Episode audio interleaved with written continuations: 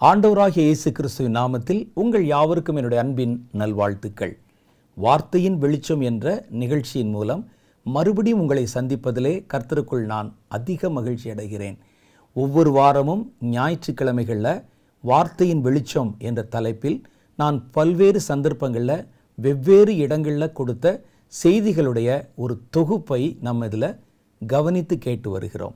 பல பேர் இது ரொம்ப ஆசீர்வாதமாக இருக்குது அப்படின்னு நீங்கள் சொல்கிறீங்க ஆனால் மாதந்தோறும் நம்ம நடத்துகிற தீர்க்க தரிசன உபவாச ஜெபம் அது மாதத்தில் ரெண்டாவது வாரத்தில் வருகிறது. அதனால் முதல் வாரம் ஞாயிற்றுக்கிழமையில் முதல் வாரம் ஞாயிற்றுக்கிழமையில் அடுத்த வாரத்தில் வரக்கூடிய சனிக்கிழமையில் வரக்கூடிய தீர்க்க தரிசன உபவாச ஜெபத்திற்கு உங்களை ஆயத்தப்படுத்துவதற்காக அதற்கு முந்தின மாதம் தீர்க்க தரிசன உபவாச ஜெபத்தில் நான் கொடுத்த செய்தி மாத்திரம் உங்களுக்கு மறு ஒளிபரப்பு செய்யப்படுகிறது. ஏன்னா உங்களுக்கு நினைவூட்டுறதுக்காக. பொதுவாகவே நம்முடைய செய்திகள் ஒன்றோடு ஒன்று இசைவாக தொடர்புள்ளவைகள். அதனால் போன மாதம் நம்ம என்ன பேசினோம்? அதை இந்த வாரம் நீங்கள் கேட்டுட்டிங்கன்னா அடுத்த வாரத்தில் சனிக்கிழமையில் வர்ற நம்முடைய தீர்க்க தரிசன உபவாச ஜெபத்தில் சொல்லப்படுகிற செய்தியோடு அது இசைவாய் பொருந்தி போகிறத பார்க்க முடியும். உங்களுடைய நினைவூட்டுதலுக்காக இந்த செய்தி மறு ஒளிபரப்பு செய்யப்படுகிறது. போன மாதம் நடந்த உபவாச ஜெபத்தில் நம்ம என்ன பேசணும் என்பது உங்களுக்கு நல்ல ஞாபகம் இருக்கும். அதற்கு முந்தின மாதத்தில் பேசும்போது இந்த கடைசி காலத்தில் தீமையின் நாட்களில் மனிதர்களுக்குள்ளே சோர்வு வந்து விடுகிறது. பலம் குறைந்து போய் விடுகிறது. அதனால் இந்த நாட்களை நம்ம எதிர்கொள்வதற்கு சந்திப்பதற்கு நமக்கு ஆவிக்குரிய பலம் வேணும். அந்த பலத்தை நம்ம எப்படி பெருக்கிக் கொள்வது ஆவியில் பலத்தின் மேல் பலம் எப்படி அடைவது? எப்படி நம்முடைய ஆவியை ஸ்ட்ரென்தன் பண்ணிக்கிறது? அதற்கு என்னென்ன விதமான வசதிகளை வாய்ப்புகளை கர்த்தர் நமக்கு வைத்திருக்கிறார் என்பதெல்லாம் ஒரு நீண்ட செய்தியாக நம்ம கேட்டோம். அதற்கு அடுத்து போன மாதத்தில் நம்ம என்ன பார்த்தோம்னா நம்ம பெற்றுக்கொண்ட பலத்தை எந்தெந்த விதங்களெல்லாம் நம்ம இழந்து போய் விடுகிறோம் என்பதை குறித்த ஒரு செய்தி சொன்னேன். நாம் பெற்றுக்கொண்ட வல்லமையை எந்தெந்த வழிகளிலெல்லாம் இழந்து விடுகிறோம் என்பதை பற்றின ஒரு நீண்ட செய்தியை நம்ம போன மாதத்தில் நடைபெற்ற உபவாச கூட்டத்தில் நம்ம கேட்டோம். கர்த்தருடைய வேதம் சொல்லுது என் ஜனங்கள் வெடிப்புள்ள தொட்டியை தங்களுக்கென்று ஏற்படுத்தி கொண்டார்கள். வெடிப்புள்ள தொட்டினா தொட்டி தான் தண்ணி நிரப்புற தொட்டி. ஆனால் அதில் வெடிப்புகள் இருந்தால் நீங்கள் ராத்திரி தண்ணீரை நிரப்பிட்டு காலையில் பார்த்தீங்கன்னா தண்ணி எல்லாம் ட்ரைன் ஆகி வெளியே போயிடும் காலையில் நிரப்பிட்டு ராத்திரி பார்த்தீங்கன்னா தண்ணி எல்லாம் வெளியே போயிடும் அதே மாதிரி தான் நம்மில் பல பேருடைய வாழ்க்கை.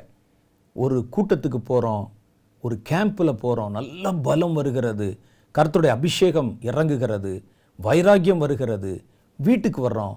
கொஞ்ச நாள் ஒரு ரெண்டு மூணு நாளில் பார்த்தா அது அப்படியே நம்ம விட்டு ட்ரைன் ஆகி போய் விடுகிறது. காரணம் என்னன்னு கேட்டால் நம்முடைய இருதயத்தில் பல வெடிப்புகள் இருக்கிறது. கர்த்தர் நம்முடைய இருதயத்திலே நம்முடைய உள்ளான மனிதனிலே நிரப்பின கிருபைகளை வெளியேற்றக்கூடிய மாதிரி நிறைய கிராக் இருக்கிறது உள்ள.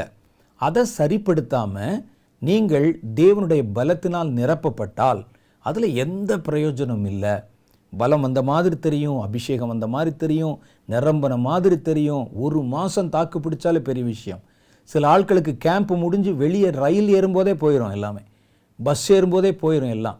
அப்படி நார்மல் லைஃபுக்கு திரும்பி வந்துடுவாங்க அந்த மாதிரி இல்லாதபடிக்கு அந்த வெடிப்பினுடைய அளவு அப்படி வெடிப்பினுடைய தன்மை அப்படி. பெரிய வெடிப்பாக இருந்தால் ஊற்றின உடனே அப்படியே போயிட்டே இருக்கும். அப்போ அந்த மாதிரி இல்லாமல் இந்த வெடிப்புகளை கவனித்து ஆராய்ந்து அவைகளை எப்படி சமன் செய்யணும் சரி செய்யணும் கர்த்தருடைய கிருபையை பெறுவதற்கு முன்னால் கர்த்தருடைய வேதம் சொல்லுகிறது தேவனுடைய கிருபையை விருதாவாய் பெறக்கூடாது. தொட்டியில் வெடிப்பு இருக்கும்னு தெரியுதில்ல. அப்புறம் ஏன் அதை வந்து நிரப்புற? அதை நிரப்பணும்னு நீ ஆசைப்பட்டால் முதல்ல தொட்டியில் இருக்கிற வெடிப்பை சரி செய்யும் சொல்லி கர்த்தர் கேட்பார். அதனால தான் அந்த வெடிப்புள்ள தொட்டிகளை பற்றியும் ஒவ்வொரு முக்கிய முக்கியமான வேதாகமத்தில் இருந்த மனிதர்கள் எப்படி தேவனுடைய அபிஷேகத்தில் நிரப்பப்பட்டு தங்களுக்குள் இருந்த வெடிப்புகளை பற்றி கவலைப்படாததுனால எப்படி கொஞ்சம் கொஞ்சமாக அதிலிருந்து வழி விலகி போனார்கள் என்கிற சம்பந்தமான ஒரு எச்சரிக்கையின் செய்தியை நான் கொடுத்துருந்தேன். அதே செய்தியை தான் மறுபடியும் உங்களுக்கு ரீடெலகாஸ்ட் பண்ணுறாங்க இதை நீங்கள் கேட்டு ஆயத்தப்படும் போது அடுத்த வாரம் சனிக்கிழமை மறந்துடாதீங்க. நம்முடைய தீர்க்க தரிசன உபவாச ஜெபம் வருகிறது. அதில் சொல்லப்படுகிற செய்தி இந்த செய்தியினுடைய கண்டினியூஷனாக இருக்கும். அதனால் கவனமாக பாருங்கள் கர்த்தர் இதில் உங்களிடத்தில் நிறைய காரியங்களை வெளிப்படுத்தி பேசுவார். வாங்க இப்போ நம்ம செய்திக்குள் போகலாம்.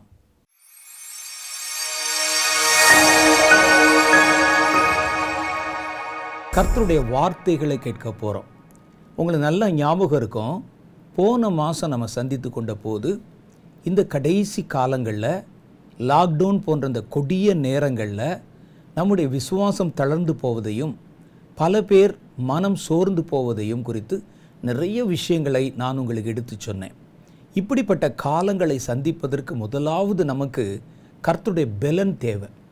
பெலன் இருந்தால் தான் எது ஒன்றையுமே நம்மளால் ஃபேஸ் பண்ண முடியும்.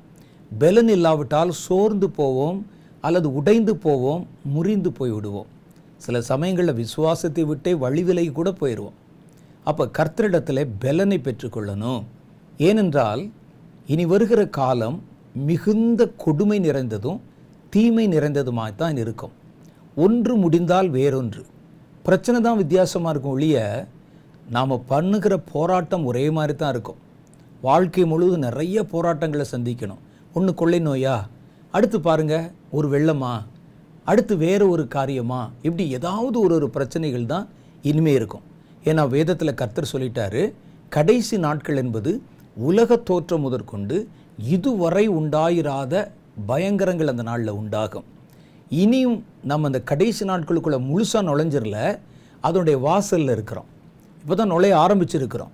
இனி வர வர வர வாழ்க்கையினுடைய தேவைகள் என்பதும் வாழ்க்கையை நம்ம சந்திப்பது என்பதும் கடினமாய் மாறிக்கொண்டே தான் வரும். இதை சந்திப்பதற்கு ஒரே ஒரு வழி கடைசி வரைக்கும் நம்முடைய ஓட்டத்தை கரை திரை பிழை இல்லாமல் கர்த்தரோடு கூட ஓடி முடிப்பதற்கு ஒரே வழி தேவனுடைய பலத்தால் இடைக்கட்டப்படுவது தான் ஏன்னா ஒவ்வொன்றுவனுக்கும் நீங்கள் வந்து போராடணும். ஒவ்வொன்றை பாதுகாத்து கொள்வதற்கும் நீங்களே களத்தில் இறங்கி போராடணும். குறிப்பாக உங்களுடைய விசுவாசத்தை இழந்து விடாமல் கர்த்தர் உங்களுக்கு தந்த அழைப்பை இழந்து விடாமல் நீங்கள் உங்களை தற்காத்து கொள்வதற்கு போராடித்தான் ஆகணும். அப்போ போராடுறவனுக்கு முதல் தேவை பெலன். அப்போ போன முறை நாம் சந்தித்து கொண்ட போது உங்களுக்கு ஞாபகம் இருக்கும். கர்த்தரிடத்திலிருந்து பெலனை நாம் எப்படி பெற்றுக்கொள்வது? பெலனில் ரெண்டு இருக்குது ஒன்று சாதாரண மாம்ச பலம். இது ஒன்றுக்கும் உதவாது. இதை வச்சு பக்கத்து வீட்டுக்காரங்க கூட சண்டை போடலாம். பஸ்ஸில் சண்டை போடலாம். அல்லது ஒரு மார்க்கெட்டில் சண்டை போடலாம். இவ்வளோதான் வேறு இதை தாண்டி நீங்கள் ஒன்றும் செய்ய முடியாது. இன்னொன்று இருக்குது. உங்களுடைய உள்ளான மனிதனில் ஆவியிலே பலப்படுவது. இனி வர்ற பிரச்சனைகள் முழுசுமே ஆவிக்குரிய பிரச்சனை தான். இந்த பிரச்சனைகளை நீங்கள் எதிர்கொள்ள வேண்டுமானால் ஆவியிலே உள்ளான மனிதனிலே பலப்படணும். அந்த பலத்தை நம்ம பெறுவதற்கு கர்த்தர் இந்த உலகத்தில் நமக்கு என்னென்ன விதமான வசதிகளை வைத்திருக்கிறார்? கர்த்தர் நமக்கு என்னென்ன விதமான கிருபைகளை வைத்திருக்கிறார்? எதெல்லாம் கொண்டு ஆவிக்குரிய மனிதனை ஆவிக்குரிய வாழ்க்கையை பலப்படுத்தி கொள்ள முடியும் அப்படின்னு நம்ம பார்த்தோம். பெலன் பெற்றுக்கொள்வது பெருசு இல்லை. பெற்ற பெலனை தக்க வைத்துக்கொள்வது எப்படி? எதனால் இந்த பெலனை இழந்துடுறாங்க? நீங்கள் ப்ராக்டிக்கலாக ஒரு காரியத்தை பார்க்கலாம். ஒரு கூட்டத்துக்கு போவோம். நல்ல வல்லமையாய் பயன்படுத்தப்படுகிற ஒரு தேவ மனிதன் ஒரு கூட்டத்தை நடத்துவார். கூட்டத்தில் இருக்கும்போது நம்முடைய விசுவாசம் அளவுக்கு அதிகமாக பீரிட்டு எழும்பும். இனி வாழ்ந்தா கர்த்தருக்கு தான் வாழணும். இனி நம்முடைய வாழ்க்கையை முழுசும் ஒப்பு கொடுத்து கர்த்தருடைய வழிகளை சித்தத்தை நிறைவேற்றி ஓட்டத்தை ஜெயமாக முடிக்கணும் அப்படின்னு வைராகியம் நமக்கு வரும். பலத்தை பெற்றுக்கொள்வோம் அபிஷேகம் பலமாக நம்ம மேலே இறங்கும். கூட்டம் முடிஞ்சு வீட்டுக்கு வந்தால் ஒரு வாரம் பத்து நாள் இந்த பலன் தாங்கினாலே பெரிய காரியம்தான். அதுக்கு பிறகு கொஞ்சம் கொஞ்சமாக கொஞ்சம் கொஞ்சமாக நார்மலுக்கு நம்ம திரும்பிடுவோம். அப்புறம் அடுத்த ஒரு கூட்டம் அடுத்த வருஷத்தில் நடத்தப்படும் போது தான் மறுபடியும் நம்ம வந்து வீறு கொண்டு எழுவோம். இது நம்ம எல்லாருடைய வாழ்க்கையில் நடக்கிற ஒரு காரியம். ஏன் இப்படி நடக்குது? நாம் பெற்றுக்கொண்ட பலனில் ஏன் நம்மால் உறுதியாக நிற்க முடியல? பெற்றுக்கொள்ளுகிற பலனை கொஞ்சம் கொஞ்சமாய் எந்தெந்த வழிகளிலே இழந்து போகிறோம்? ஏன் இப்படி நடக்குது? இதைத்தான் இன்னைக்கு நம்ம சீரியஸாக ஆராய்ஞ்சு பார்க்கணும். முன்னே போதும் இல்லாத அளவுக்கு இனி வருகிற காலத்தில் தான் நீங்கள் கர்த்தரிடத்திலிருந்து பெற்றுக்கொள்ளுகிற பலனை இழந்து போக பண்ணுவதற்கு நிறைய வாய்ப்பு உண்டாகும். உங்களை சுற்றிலும் பல பிரச்சனைகளுடைய நெருக்கம் வரும். இதெல்லாம் வரும்போது நாம் பெற்றுக்கொண்ட பலனில் நிலைத்து நிற்பது நமக்கு முடியாததும் கஷ்டமானதுமாக தோன்றும். அப்போ நாம் பெற்றுக்கொண்ட பலனை தக்க வைத்து கொள்வது அதுதான் ரொம்ப முக்கியம். வாங்கிறது பெருசு இல்லை. ரட்சிக்கப்படுவது கூட பெருசு இல்லை. ரட்சிப்பிலே முடிவு வரைக்கும் நிலை நிற்கணும் வேதத்தில் சொல்லுதே ரட்சிப்பு என்பது ஒரு நாள் உண்டாகிற ஒரு அனுபவம் அல்ல. இறுதி வரை முடிவு வரை நிலை நின்றவன் தான் ரட்சிக்கப்படுவான் கர்த்தர் சொல்கிறார் ஏதோ நான் ஒரு பதினெட்டு வருஷத்துக்கு முன்னால் ரட்சிக்கப்பட்டேன் எண்பதில் ரட்சிக்கப்பட்டேன் தொண்ணூறில் ரட்சிக்கப்பட்டேன். இருக்கட்டும். இன்றைக்கி எந்த நிலைமையில் இருக்கிறீங்க? அது நமக்கு தெரியணும் இல்லை அதுதான் முக்கியம். அப்போ நாம் பெற்றுக்கொண்ட காரியத்தில் அதை தக்க வச்சுக்கிறணும். எது ஒன்றை நம்ம இழந்து விடக்கூடாது. அதில் பெலத்தின் மேல் பெலன் அடைந்து வளர வேண்டும். இது எதனால் சம்பவிக்குது? நம்ம பெற்றுக்கொண்ட பெலன் எந்த வழியாக நம்மை விட்டு வெளியே போகுது? வேதத்தில் ஒரு காரியம் சொல்லுது. வெடிப்புள்ள தொட்டி என்ற ஒரு வார்த்தை சொல்லுது. உங்களுக்கு தண்ணி தொட்டி தெரியும். தண்ணி தொட்டியில் தண்ணி ஏற்றி வச்சுருப்போம். ஆனால் அந்த தண்ணி தொட்டியில் சின்ன சின்ன வெடிப்புகள் இருந்தால் நல்லா ராத்திரி ஏற்றி வச்சுட்டு காலையில் பார்த்தீங்கன்னா கொஞ்சம் கொஞ்சமாக வெளியே போய் ஒன்றுமே இருக்காது அதில். காஞ்சு போயிடும் அது நாலு மணி நேரம் அஞ்சு மணி நேரம் ஆச்சுன்னா கொஞ்சம் கொஞ்சமாக அந்த தண்ணி வெளியே போய் அந்த தொட்டி இருந்தும் பிரயோஜனம் இல்லாமல் போயிடும் இதுக்கு பேர் வெடிப்புள்ள தொட்டிகள். அப்போ ஒரு தொட்டியை நம்ம நிரப்ப போகிறோம் அப்படின்னு தெரிஞ்சால் முதல்ல அந்த தொட்டியில் எந்தெந்த இடத்துல லீக்கேஜ் இருக்குது எந்தெந்த இடத்துல வெடிப்பு இருக்குது எந்தெந்த இடத்துல அந்த தண்ணி வெளியே போவதற்கு வாய்ப்பு இருக்குது என்பதை முதல்ல நம்ம சீர்தூக்கி பார்க்கணும். அதை சரிப்படுத்தணும். சரிப்படுத்தாமல் அதில் தண்ணியை பிடிச்சி வச்சிங்கன்னா இருக்கிற மாதிரி இருக்கும். நிற்கிற மாதிரி தெரியும். போகிற மாதிரி போயிடும் நம்முடைய நம்மில் பல பேருடைய ஆவிக்குரிய வாழ்க்கை அப்படி தான் நிற்கிற மாதிரி இருக்கும். கர்த்தருக்குன்னு ஓடுற மாதிரி இருக்கும். கர்த்தருக்குன்னு வைராக்கியம் பாராட்டுற மாதிரி இருக்கும். ஆனால் கொஞ்ச நாட்களில் கொஞ்சம் கொஞ்சமாக கொஞ்சம் கொஞ்சமாக அந்த பெலன் ஆவிக்குரிய கிருபை ஏதோ ஒரு வழியிலே நம்முடைய தொட்டியிலிருந்து வெளியே போய் விடுகிறது. முதல்ல நீங்கள் என்ன பார்க்கணுன்னா கர்த்தரிடத்திலிருந்து ஒரு கிருபையை பெறுவதற்கு முன்னால் ஒரு பெலனை பெறுவதற்கு முன்னால் அது வெளியேறி போவதற்கான வாசல்கள் வெடிப்புகள் என்னென்ன நமக்குள்ளே இருக்குன்னு முதல்ல கண்டுபிடிச்சு அந்த வெடிப்புகளை அடைச்சிட்டு அப்புறம் கர்த்தருடைய கிருபையையும் பலனையும் பெற்றுக்கொண்டால் நம்ம அந்த பலனை எப்பொழுதும் நம்மிடத்தில் தக்க வைத்து கொள்ளலாம். ஆண்டவர் சொல்கிறார் பாருங்க என் ஜனங்களிடத்தில் ரெண்டு குறை இருக்குது. அந்த ரெண்டு குறை என்னன்னு அவர் சொல்கிறார் பாருங்க. எரேமியாவின் புஸ்தகம் ரெண்டாவது அதிகாரம் பதிமூன்றாவது வசனத்தில் அவர் சொல்கிறார் இஸ்ரேவேல் ஜனங்களை பார்த்து என் ஜனங்கள் ரெண்டு தீமையை செய்தார்கள். ஜீவ தண்ணீர் ஊற்றாகிய எண்ணெய் விட்டு விட்டார்கள் நான் தான் ஜீவ தண்ணீர். அவருடைய ஜீவ ஆதாரத்தை அவருடைய ஜீவனுக்கு அடுத்த தேவைகளை தீர்க்கிற ஜீவ தண்ணீர் நான் தான் என்னை விட்டுட்டாங்க. தண்ணீர் நிற்காத தொட்டிகளாகிய வெடிப்புள்ள தொட்டிகளை தங்களுக்கென்று வெட்டி கொண்டார்கள். தண்ணி நிற்காத வெடிப்புள்ள தொட்டி. அதை தங்களுக்கு தாங்களே ஏற்படுத்தி கொண்டு அதில் ஒரு திருப்தி அவனுக்கு. பாருங்கள் நாங்கள் எவ்வளோ பெரிய டேங்க் கட்டியிருக்கோம் எவ்வளோ பெரிய தொட்டி வச்சுருக்கிறோம் என்று ஒரு திருப்தி. இது நான் கட்டினது நான் உருவாக்கினதுன்னு. ஆனால் தண்ணியை ஊற்றி பார்த்தா தான் உங்கள் வண்டவாளம் தெரியும். அது நிற்காது அப்போ கர்த்தர் என்ன சொல்கிறாரு ஒரு தொட்டி உன்னிடத்தில் இருப்பது பெருசல்ல. தேவனிடத்தில் கிருபையை பெற விரும்புவது பெருசல்ல. தேவனுடைய பலனை பெற்றுக்கொள்ள முயற்சிப்பது பெருசல்ல.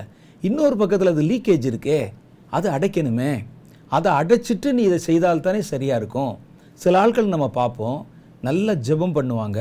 நல்ல வேதம் வாசிப்பாங்க. நல்ல ஊழியம் செய்வாங்க.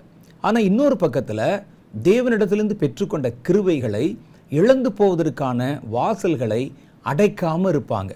அதனால் என்ன செய்யும்? இவர் ஊழியம் செய்கிறதுனால கிடைச்ச கிருபை இவங்க தியானம் பண்ணதுனால கிடைச்ச பலன் அவர்கள் கர்த்தரோடு கூட பேசி ஜெபிச்சதுனால கிடைச்ச வல்லமை இதெல்லாம் இந்த வெடிப்புகள் வழியாக கொஞ்சம் கொஞ்சமாக ட்ரைன் ஆகி வெளியே போயிடும் கொஞ்சம் கொஞ்சமாக வெளியேறி போய்விடும். கடைசியில் தொட்டி அப்படியே வறண்டு காய்ந்து போக ஆரம்பிக்கும். இதனால் தான் நம்ம எவ்வளவோ உழைத்தும் பிரயாசப்பட்டும் ஒரு பொத்தல் பையிலே பணத்தை போட்ட மாதிரி அது போட்ட வேத்தில் காணாமல் போய் விடுகிறது. அப்போ முதல்ல வெடிப்புகளை குறித்து கவனமாக இருக்கணும். எந்தெந்த இடத்துல அடைக்கணுமோ அதை பற்றி கவனமாக இருக்கணும். இதுக்கு ஒரு நல்ல உதாரணம் உங்களுக்கு சொல்லணும்னா சங்கீத புஸ்தகம் ஒன்றாவது அதிகாரம் ஒன்றிலிருந்து சில வசனங்களை உங்களுக்கு வாசித்து சொல்லலாம். நான் உங்களுக்கு வாசித்து சொல்கிறேன் பாருங்கள் ஒருவன் எப்பொழுது பலமடைந்து வளர்ச்சி அடைந்து இலை உதிராதிருக்கிற மரம். அவன் பெற்றுக்கொண்ட கிருபையில் எது ஒன்றையும் இழக்காம இலை உதிராதிருக்கிற மரம். ஒரு இலை கூட லாஸ் இல்லை அந்த மரத்தில். என்ன இருந்துச்சோ அது அப்படியே அதில் வளர்ச்சி தான் அடைகிறது. அது மாதிரி ஒரு மனிதனுடைய வாழ்க்கை இருக்கணும். அப்படிப்பட்ட நிலையை அடைவதற்கு அவன் என்ன செய்யணும்? நான் உங்களுக்கு வாசிக்கிறேன். உங்களுக்கு என்ன தோணுதுன்னு நீங்கள் பாருங்கள் அதில் என்ன போட்டிருக்குன்னா துன்மார்கருடைய ஆலோசனையில் நடவாமலும் பாவிகளுடைய வழியிலே நில்லாமலும் பரியாசக்காரர் உட்காரும் இடத்தில் உட்காராமலும் இருந்து கர்த்தருடைய வேதத்தில் பிரியமாயிருந்து இரவும் பகலும் அவருடைய வேதத்தில் தியானமாயிருக்கிற மனுஷன் பாகியவான். அவன் நீர்க்கால்களின் ஓரங்களில் நடப்பட்டு தன் காலத்தில் தன் கனியை தந்து இலையுதிராதிருக்கிற மரத்தை போல் இருப்பான். அவன் செய்வதெல்லாம் வாய்க்கும். அப்போ இலையுதிராதிருக்கிற மரம்னா ஒரு சின்ன லீக்கேஜ் கூட இல்லை. ஒரு சின்ன லாஸ் கூட இல்லை. அவன் வளர்ச்சியின் மேல் வளர்ச்சி அடைகிறான். எந்த இழப்பும் இல்லாத வளர்ச்சி. அதுதான் ரொம்ப முக்கியம். இதை பெறதுக்கு அவன் என்ன செய்யணுமா? இரவும் பகலும் கர்த்தருடைய வேதத்தில் பிரியமாயிருக்கணும். இரவும் பகலும் அவருடைய வேதத்தை தியானிக்கணும். இது மாத்திரம் போதுமா ஐயா? இல்லை.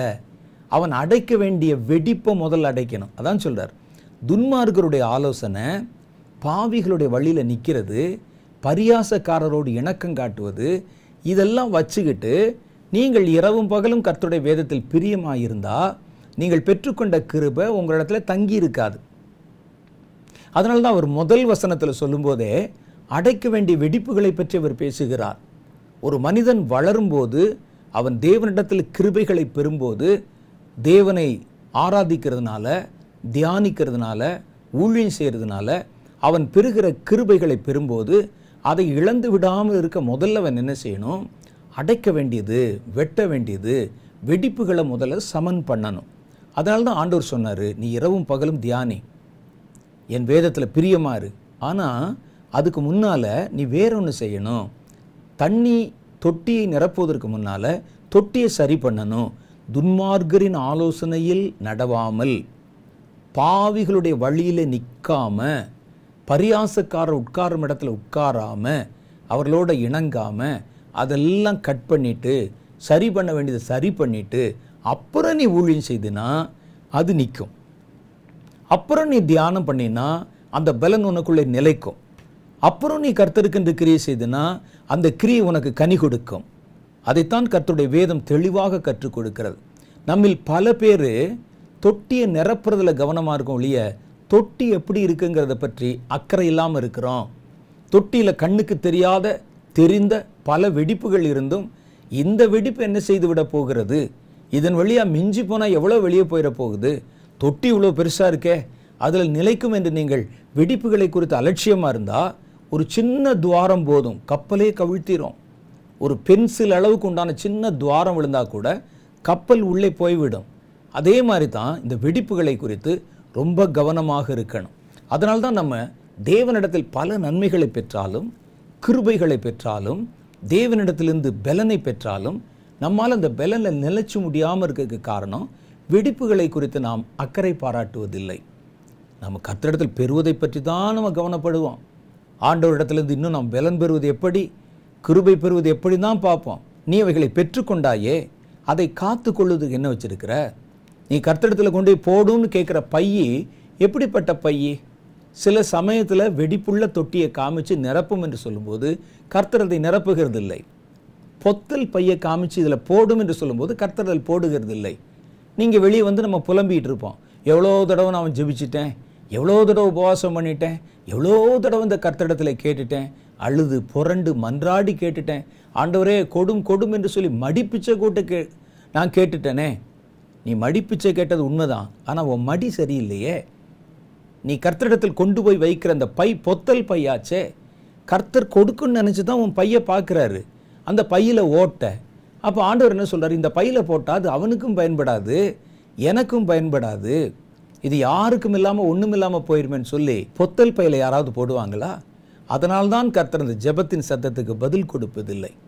ஒரு தொட்டியை கட்டி வைத்து கர்த்தாவே இது நிரப்பும் நிரப்பும் நிரப்பும் நிரப்பும் சொல்லிட்டு முழங்கால் படிட்டு ஜெபம் பண்ணி உபவாசம் பண்ணி எல்லாம் பண்ணாலும் கர்த்தர் அந்த தொட்டியை பார்க்கும்போது இது வெடிப்புள்ள தொட்டி. அவருக்கு நிரப்பு ஆசை தான் ஆனால் அது நிரப்புனா நிற்காதே இதில் இவ்வளோ வெடிப்பு இருக்குதே. இந்த வெடிப்புகளை முதல்ல நம்ம சரி பண்ணணும் என்று கர்த்தர் நம்மிடத்தில் எதிர்பார்க்கிறார். அப்போ இந்த ஒவ்வொரு காரியத்தையும் ஆண்டவரிடத்தில் ஒரு கிருபையை நீங்கள் பெற்றீங்கன்னா அதை விருதாவாக நீங்கள் வாங்கக்கூடாது. ஆண்டவர்கிட்ட ஒரு காரியத்துக்காக நீங்கள் ஜெபிக்கிறீங்கன்னு வச்சுக்கோங்க. ஆண்டவரே எனக்கு இந்த வரம் வேண்டும் இந்த வல்லமை வேண்டும் இந்த கிருபை வேண்டும் என்றால் அந்த கிருபையை வச்சு நீங்கள் என்ன செய்ய போறீங்கன்னு ஒரு திட்டம் உங்களுக்குள்ளே இருக்கணும். சும்மா இருக்கட்டுமே நமக்கும் அப்படின்னு சொல்லி கர்த்தருடைய கிருபையை விருதாவாக வாங்கக்கூடாது. கர்த்தருடைய கிருபை வாங்கி சும்மா வச்சிருக்கக்கூடாது. கர்த்தருடைய பலத்தையோ கர்த்தருடைய இரக்கத்தையோ வாங்கி சும்மா வச்சிருக்கக்கூடாது. பல வருஷத்துக்கு முன்னால் ஒரு சகோதரி அவங்க வந்து எங்கிட்ட ஜெபம் பண்ண வந்தாங்க. ஒரு ஏறத்தாழ முப்பது வருஷம் இருக்கும். அப்போ அவர்கள் வெளிநாட்டில் வேலைக்கு போகிறதுக்கு மருத்துவம் முடித்திருந்தார்கள். வெளிநாட்டில் வேலைக்கு போகிறதுக்கு அப்ளை பண்ணியிருந்தாங்க. அப்ளை பண்ணி இந்த காரியங்களுக்காக ஜெபம் பண்ணணும் அப்படின்னு வந்தாங்க. அப்போ என்னிடத்தில் ஜெபம் பண்ண வரும்போது அவங்க ஒரு காரியம் சொன்னாங்க பிரதர் நானும் நல்லா வந்து தீர்க்க தரிசனம் உரைக்கணும். நானும் கர்த்தருக்குன்னு நல்லா மினிஸ்ட்ரி பண்ணணும் ஊழியம் செய்யணும். கர்த்தருடைய அபிஷேகம் என் மேலே நிரம்பி வழியணும். நான் கர்த்தருக்குன்னு அநேக ஜனங்களுக்கு சுவிசேஷத்தை அறிவிக்கணும். அதுக்காகவும் ஜெபம் பண்ணுங்க அப்படின்னாங்க. அப்போ நான் சொன்னேன் அப்போ சிஸ்டர் நீங்கள் வெளிநாட்டுக்கு போகிறதுக்கும் அந்த மருத்துவ படிப்புக்கும் அதுக்கு ஜெபம் பண்ண வேண்டாமான்னு கேட்டேன். இல்லை இல்லை அதுக்கு ஜெபம் பண்ணுங்க. அதுதான் மெயினாக நம்ம செய்ய போகிறோம் கர்த்தருடைய கிருபையை நம்ம வாங்கிக்கிறணும்ல அப்படின்னு சொல்லி கேட்டாங்க. அவர்களுக்கு ஒரு முக்கியமான நோக்கம் ஒன்று இல்லாமல் இருந்தது. அவங்களுக்கு என்னென்னா அபிஷேகம் வேணும் கிருபை வேணும். அதை பயன்படுத்துவதற்கான திட்டம் அவர்கள் இடத்துல இல்லை. அவர்களுடைய நோக்கம் முழுவதும் வெளிநாட்டில் போய் வேலை செய்யணும். அதுக்குத்தான். ஆனால் கர்த்தரிடத்தில் இதையும் சேர்த்து வச்சா தான் பிரியப்பட்டு நம்ம கேட்குறத கொடுப்பாரோன்னு நினச்சி கேட்டாங்க. அப்போ நான் சொன்னேன் இந்த வரங்களை வாங்கினா உங்களால் அதை உபயோகப்படுத்த முடியுமா? ஒரு தீர்க்க தரிசன வரத்தை நீங்கள் வாங்கினா உங்களால் தீர்க்க தரிசனம் சொல்லி அந்த ஊழியத்தை செய்ய முடியுமா? ஒரு கிருபையை நீங்கள் பெற்றுக்கொண்டால் அந்த கிருபையை பயன்படுத்த முடியுமா? அப்படின்னு. இல்லை நேரம் கிடைக்கிற நேரத்தில் நான் செய்வேன்ல அப்படின்னு சொன்னாங்க. நேரம் கிடைக்கிற நேரத்தில் செய்வதற்கானது அல்ல இது. அப்போ நல்லா ஒரு காரியத்தை நாம் ஆண்டவரிடத்தில் தெரிந்து கொள்ளணும். பாருங்கள் எல்லாருக்கும் ஒன்பது வரம் பெற ஆசை தான் ஒன்பது வல்லமைகளை பெற ஆசை தான் கேட்டிங்கன்னா சொல்லுவாங்க என்ன வேண்டும்? கர்த்தடத்தில் கேளுங்க ஒன்பது வரங்களில் என்ன வேணும்? ஒன்பதுமே வேணும் அப்படின்னு நிறையா நிறைய பேர் எழுதுவாங்க. ஆசை தான் ஆனால் நீ வாங்கி அதை என்ன செய்ய போகிற ஏதாவது உனக்கு திட்டம் இருக்கா? உன்னை கர்த்தரை அழைக்கணும்னு ஆசை தான் அழைச்சா நீ அதை செய்வியா? அதெல்லாம் தெரியாமல் தேவனிடத்தில் கிருபைகளை வாங்கி கொண்டு அதை மூட்டை கட்டி ஓரத்தில் வச்சுட்டா நீங்கள் தானே அதுக்கு கணக்கு சொல்லணும்? அதனால தான் வேதம் சொல்லுது தேவனுடைய கிருபையை விருதாவாய் பெறாதீர்கள். அதை நீங்கள் பயன்படுத்த முடியும்னா வாங்குங்க. அதை கொண்டு கர்த்தருக்கு நீங்கள் கிரியை செய்ய முடிஞ்சால் வாங்குங்க. ஒரு பேருக்காக பேர் பிரஸ்தாபத்துக்காக மற்றவர்களுக்கு முன்னால் உங்களை உயர்த்தி காண்பிப்பதற்காலாம் கிருபையை வாங்காதீங்க. எத்தனை தீர்க்க தரிசனத்தை வாங்கினவர்கள் வீட்டிலே அடிப்பினடியில் முடங்கி கிடக்கிறீர்கள் தெரியுமா உங்களுக்கு? எத்தனை பேர் கர்த்தருக்கு முன்னால் எனக்கு இதை தாரும் அதை தாரும் சொல்லி பொருத்தனை செய்து ஜெபம் பண்ணி தேவன் கொடுத்த அபிஷேகத்தை வைத்துக்கொண்டு இன்றைக்கி வேண்டாத வேலை வீட்டுக்குள்ளே செஞ்சுக்கிட்டு இருக்கீங்க. உங்களுக்கு அந்த நேரத்தில் உங்களை காட்டணும். ஒரு கிருபை வேணும். ஆனால் பயன்படுத்த மாட்டீங்க. வெளியே படியை விட்டு இறங்க மாட்டீங்க. ஒரு வார்த்தை பேச மாட்டீங்க. அந்த அபிஷேகம் உனக்கு என்னத்திற்கு அந்த வரம் உங்களுக்கு என்னத்திற்கு அந்த வல்லமை நமக்கு என்னத்திற்கு சும்மா ஒரு பேருக்கு தீர்க்க தரிசனம் நான் கூட தீர்க்க தரிசனம் சொல்லியிருக்கேன். சொல்லி என்ன சாதித்தாய் நீ? நான் கூட சுவிசேஷம் அறிவிப்பேன். அறிவிச்சு எத்தனை பேரை உள்ள கர்த்தருக்குள்ளே கொண்டு வந்தீங்க நீங்கள் அப்போ யோசித்து பார்க்கணும். தேவனுடைய கிருபையை பெற்றால் அந்த கிருபையை நீங்கள் பயன்படுத்தணும். பயன்படுத்துவதற்கு உனக்கு முடியாதா? சோம்பேறியா? அல்லது அதற்கு வாய்ப்பு இல்லையா? வாங்காத. ஏன்னா நீ பெற்றுக்கொள்கிற ஒவ்வொரு கிருபையை குறித்தும் கர்த்தருடைய அழைப்புகளை குறித்தும் வரங்களை குறித்தும் வல்லமை குறித்தும் கணக்கு சொல்லணும் நீங்கள் கர்த்தர் நீ விளையாடுறதுக்காக கொடுக்குறாரு அதனை சொப்பா? அதை வைத்துக்கொண்டு விளையாடுவதற்கு. கர்த்தர் நமக்கு கொடுக்கிறார் என்றால் அதில் ஏற்ற கணக்கை நீங்கள் கொடுக்க தயாராக இருக்கணும். ஒரு அருமையான வேத வசனம் சொல்லுகிறது ரெண்டு கொருந்தீரன் புஸ்தகம் ஆறாவது அதிகாரம் ஒன்றாவது வசனத்தில் பவுல் இப்படி சொல்லுகிறார் தேவனுடைய கிருபையை நீங்கள் விருதாவாக பெறாதபடி உடன் வேலையாட்களாகிய நாங்கள் உங்களுக்கு புத்தி சொல்லுகிறோம். கிருபையை வாங்காதன்னு யாராவது புத்தி சொல்லுவான் ஐயா? இவர் சொல்கிறாரு தேவனுடைய கிருபையை வாங்குனா பயன்படுத்தணும். சும்மா விருதாவாய் வாங்காதபடிக்கு உங்களுக்கு புத்தி சொல்லுகிறோம். ஏனென்றால் இப்படி விருதாவா வெளி பார்வைக்கு பேச்சுக்காக வாங்கி வைக்கிற கிருபையெல்லாம் கடைசியில் நீங்கள் கணக்கு சொல்ல வேண்டி வரும். நீங்கள் பெரிய கண்ணியில் மாட்டிக்கொள்ள வேண்டி வரும். அதனால தான் அவர் சொல்கிறாரு தேவன் கிருபை தருகிறவர் தான் தேவனிடத்தில் கிருபைக்காக ஜெபிக்கணும் தான் ஆனால் அந்த கிருபையை நீ வாங்குவதில் பெறுவதில் உன்னுடைய நோக்கம் என்ன என்று பார்க்கணும். அதை சும்மா விருதாவாய் வைத்திருக்க போகிறீர்கள் என்றால் வாங்காதீங்க. நான் உங்களுக்கு அதை பிரதான புத்திமதியாக சொல்லுகிறோம். தேவனுடைய கிருபையை நீங்கள் விருதாவாய் பெறாதபடி உடன் வேலை ஆட்களாகிய நாங்கள் உங்களுக்கு புத்தி சொல்லுகிறோம். இதற்கு ஒப்பான இன்னொரு வசனத்தை பாருங்க. கலாத்தியருடைய புஸ்தகம் ரெண்டாவது அதிகாரம் இருபத்தொன்னில் அதே பவுல் சொல்கிறாரு கிறிஸ்துவுடனே கூட சிலுவையில் அறையப்பட்டேன். ஆயினும் பிழைத்திருக்கிறேன். இனி நான் அல்ல கிறிஸ்துவே எனக்குள்ளே பிழைத்திருக்கிறார். நான் இப்பொழுது மாம்சத்தில் பிழைத்திருக்கிறதோ என்னில் அன்பு கூர்ந்து எனக்காக தம்மைத்தாமே ஒப்பு கொடுத்த தேவனுடைய குமாரனை பற்றும் விசுவாசத்திலே பிழைத்திருக்கிறேன். இதெல்லாம் கர்த்தரிடத்தில் நான் வாங்கின கிருப. நான் ரட்சிக்கப்பட்டது. நான் தேவனுக்கென்று வேறு பிரிக்கப்பட்டது. ஊழியத்துக்கு அழைக்கப்பட்டது. ஊழியம் செய்வது ஒப்பு கொடுப்பது எல்லாம் தேவனிடத்திலிருந்து பெற்றுக்கொண்ட கிருபை. நான் தேவனுடைய இந்த கிருபையை விருதாவாக்குகிறதில்லை.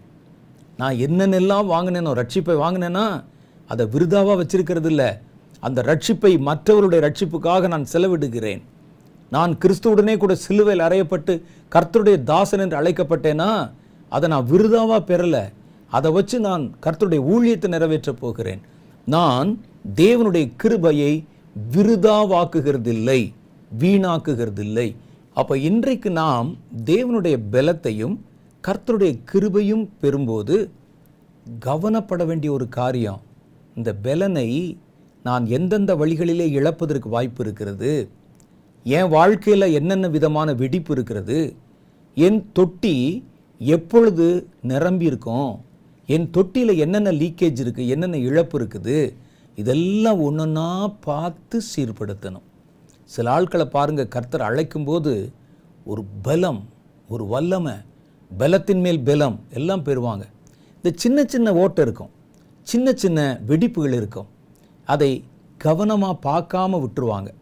அதனால் கடைசியில் பார்த்தீங்கன்னா தாங்கள் பெற்றிருந்த கிருபையெல்லாம் இழந்து இவனா இப்படி ஆகிவிட்டான் என்று சொல்லுகிற அளவிற்கு பலட்சியம் அடைந்து அவமானப்பட்டு எல்லா கிருபைகளையும் இழக்க கொடுத்து விட்டு தன்னிச்சையாக சுற்றி கொண்டிருப்பாங்க. இவர்களைத்தான் மார்க்கம் தப்பி அலைகிற நட்சத்திரங்கள் என்று வேதம் சொல்லுது. இலக்கில்லாமல் ஓடுவாங்க. அவங்களுடைய நிலைமை ரொம்ப பரிதாபமாக இருக்கும். அப்படி நாம் பார்த்து பரிதாபப்படுகிற ஒரு மனிதனை குறித்து கர்த்தருடைய வேதம் சொல்லுகிறது. அவன் தன்னுடைய வெடிப்புள்ள தொட்டியை சரிப்படுத்தி கொள்ளாததுனால கர்த்தர் கொடுத்த பெரிய கிருபையை எப்படியெல்லாம் இழந்தான் என்று வேதம் சொல்லுகிறது. அவனுடைய தொட்டியில் இந்த வெடிப்புகளை பற்றி கற்றுடை வேதம் பேசுகிறது. அந்த வெடிப்புகள் என்னவென்னவெல்லாம் என்று நாம கண்டுபிடிச்சு நம்முடைய தொட்டிலையும் நம்முடைய கிருபையை போக்கடிக்கக்கூடிய இப்படிப்பட்ட வெடிப்புகளை காணும்போது அதை உடனே அடைக்கணும் நிவர்த்தி பண்ணணும் அதை மூடணும். அதை குறித்து நம்ம அலட்சியமாக விட்டுட்டோம்னா இதிலெல்லாம் என்னங்க வரப்போகுதுன்னு சொல்லி நீங்கள் சட்டம் பேசி கொண்டிருப்பீர்களானால் சீக்கிரமே எல்லாவற்றையும் இழந்து தெருவில் வந்து நிற்கிற மாதிரி ஒரு சூழ்நிலை வந்துடும் வேதத்தில் நீங்கள் பாருங்கள் சிம்சோன் என்ற ஒரு மனிதன். ஒரு மனிதன் பூமியில் பிறக்கிறதுக்கு முன்னால் கர்த்தரால் அவனுடைய பிறப்பை பற்றி முன்னறிவிப்பு செய்தவர்கள் ரொம்ப கொஞ்சம். இயேசுவை பற்றி முன்னறிவிப்பு செய்யப்பட்டிருக்கிறது. அது மாதிரி ஒருவன் பிறப்பதற்கு முன்னால் அவனுடைய பிறப்பை பற்றி கர்த்தர் முன்னறிவித்து தீர்க்க தரிசனமாக சொல்லுவது ரொம்ப குறைவு. அப்படிப்பட்ட ஒரு பெரிய அழைப்பில் முக்கியமான அழைப்பிற்கு ஏற்படுத்தப்பட்டு பிறப்பதற்கு முன்பாகவே முன்னுரைக்கப்பட்டு பிறந்தவன் சிம்சோன். அவருடைய தாய் ஒரு நாள் வயல்வெளியிலிருந்து திரும்பி வர்றாங்க. ஒரு தேவ தூதன் அவளை சந்திக்கிறான். அவளிடத்தில் பேசுகிறான் ஸ்திரீயே உன் வயிற்றிலிருந்து கர்த்தர் இஸ்ரவேலுக்கு ரட்சிப்பை கொடுக்கிற ஒரு ரட்சகனை பிறக்க பண்ணுவார். அவனை நீ நசரை விரதத்தில் வளர்க்கணும். அவனுக்கு என்னென்னலாம் செய்யணும்? அவனை கொண்டு கர்த்தர் ஒரு பெரிய காரியம் செய்வார் என்று. உடனே அந்த அம்மா வழியில் ஒரு தேவதூதனை பார்த்ததுனால பயந்து போய் தன்னுடைய புருஷனிடத்துல போய் அதை சொல்கிறாங்க அவருடைய புருஷனும் அந்த இடத்துக்கு திரும்பி வரும்போது தேவதூதன் இன்னும் அங்கே தாமதித்து நிற்கிறார். அவர் சொல்கிறாரு உங்களுக்கு ஒரு குழந்தையை கர்த்தர் தரப்போகிறார். இன்னைக்கு அநேக பெலிஸ்தர் கையிலே அடிமைப்பட்டு கிடக்கிற இஸ்ரவேல் ஜனங்களை இஸ்ரவேல் வம்சத்தாரை விடுவிக்கும் இரட்சகனாக கர்த்தர் அவனை ரட்சிப்பின் திட்டத்துக்கு பயன்படுத்த போகிறார் அவனை பார்த்து எல்லாரும் பயப்பட போகிறாங்க அப்படின்னு சொல்லி முன்னறிவிப்பு சொல்லுகிறார். இந்த கதையை இந்த சம்பவத்தை முதல் முறையாக படிக்கும்போது நமக்கு இந்த ஆள் என்னமோ பெருசாக செய்ய போகிறான் போல இருக்குன்னு ஒரு பெரிய ஒரு தோற்றம் நமக்கு தெரியும். இப்போ நமக்கு தெரியும் சிம்சோனுடைய பழைய வாழ்க்கை புதிய வாழ்க்கை எப்படி மாறுச்சுங்கிறதெல்லாம் நமக்கு தெரியும். ஆனால் முதல் முறையாக நீங்கள் பார்த்தீங்கன்னா படிச்சீங்கன்னா என்ன நினைப்பீங்க?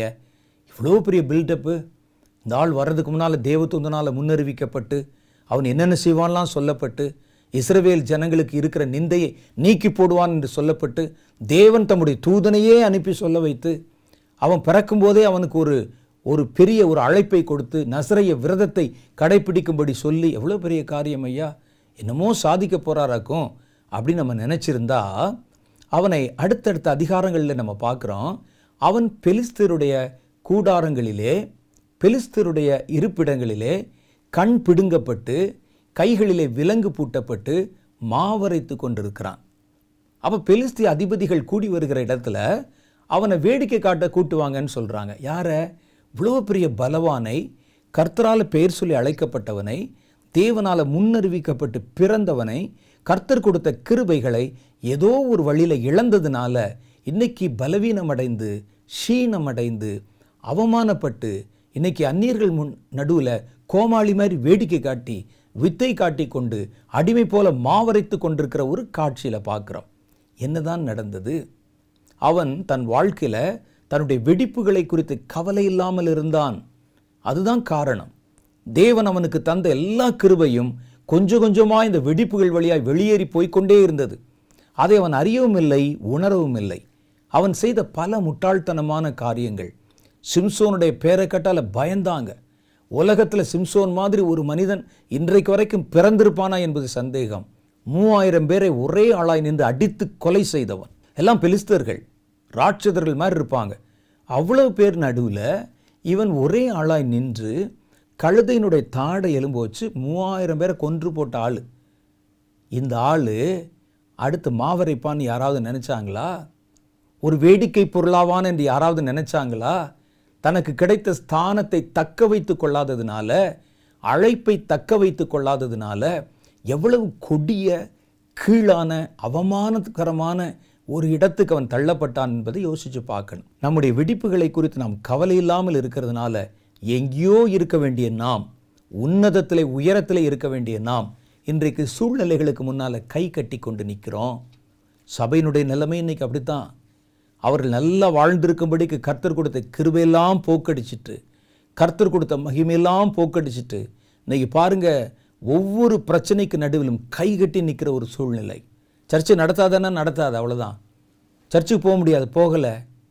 எல்லாத்தையும் விட்டுறணும் ஓகே விட்டுறோம். எப்படி ஒரு கீழான நிலைமையில் போயிடும் பாருங்கள் ஒரு காலத்தில் பலவான்களாக இருந்து ரோம சாம்ராஜ்யங்களுக்கே சவால் கொடுத்த கிறிஸ்தவர்கள்.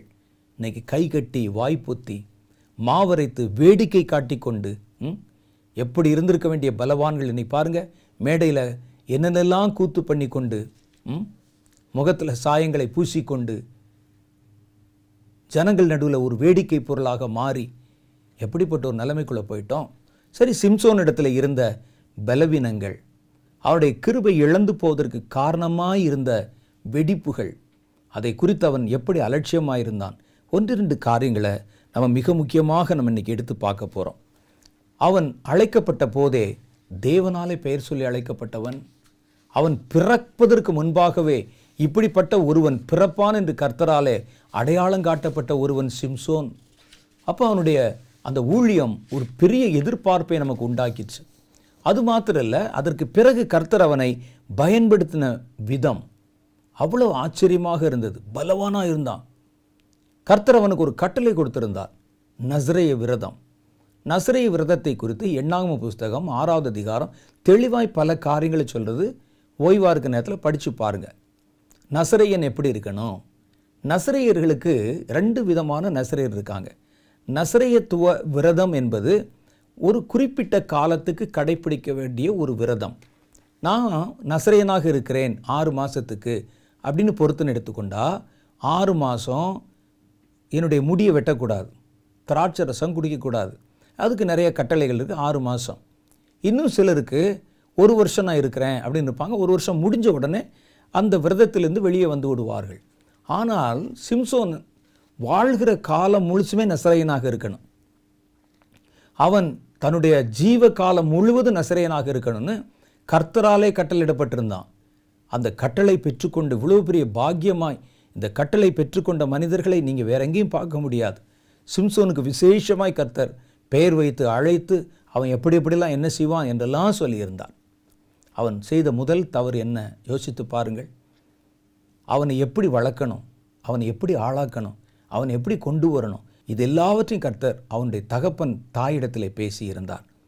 இவனுடைய முதல் விழுகை எங்கே ஆரம்பிச்சிச்சுன்னா தன்னை நடத்த வேண்டியவர்களை விட்டு பிரிந்தான். அதுதான் முதல்ல. ஒரு ஒரு இடத்துல சொல்லி கர்த்தர் இவன் இப்படி நடத்து இவனை நான் இப்படி இப்படியால் நான் வந்து நடத்த போகிறேன் இவனை குறித்து ஒரு திட்டம் இருக்கிறது இதை எப்படி கொண்டு வரணும்னு சொல்லியிருப்பார். நீங்கள் எப்போ அவர்களை விட்டு பிரிகிறீங்களோ உங்களை ஒரு சபையில் கர்த்தர் கொண்டு வந்து சேர்த்தால் ஒரு நோக்கம் இல்லாமல் சபையில் கொண்டு வந்து சேர்க்க மாட்டார். அந்த சபையில் அவர்களை நடத்தும்படிக்கு அவர்களுடைய இருதயத்திலே ஒரு பாரத்தை தந்து இந்த சபையினரை இப்படி இப்படிலாம் நடத்தணும்னு ஒரு திட்டத்தை சொல்லியிருப்பார்.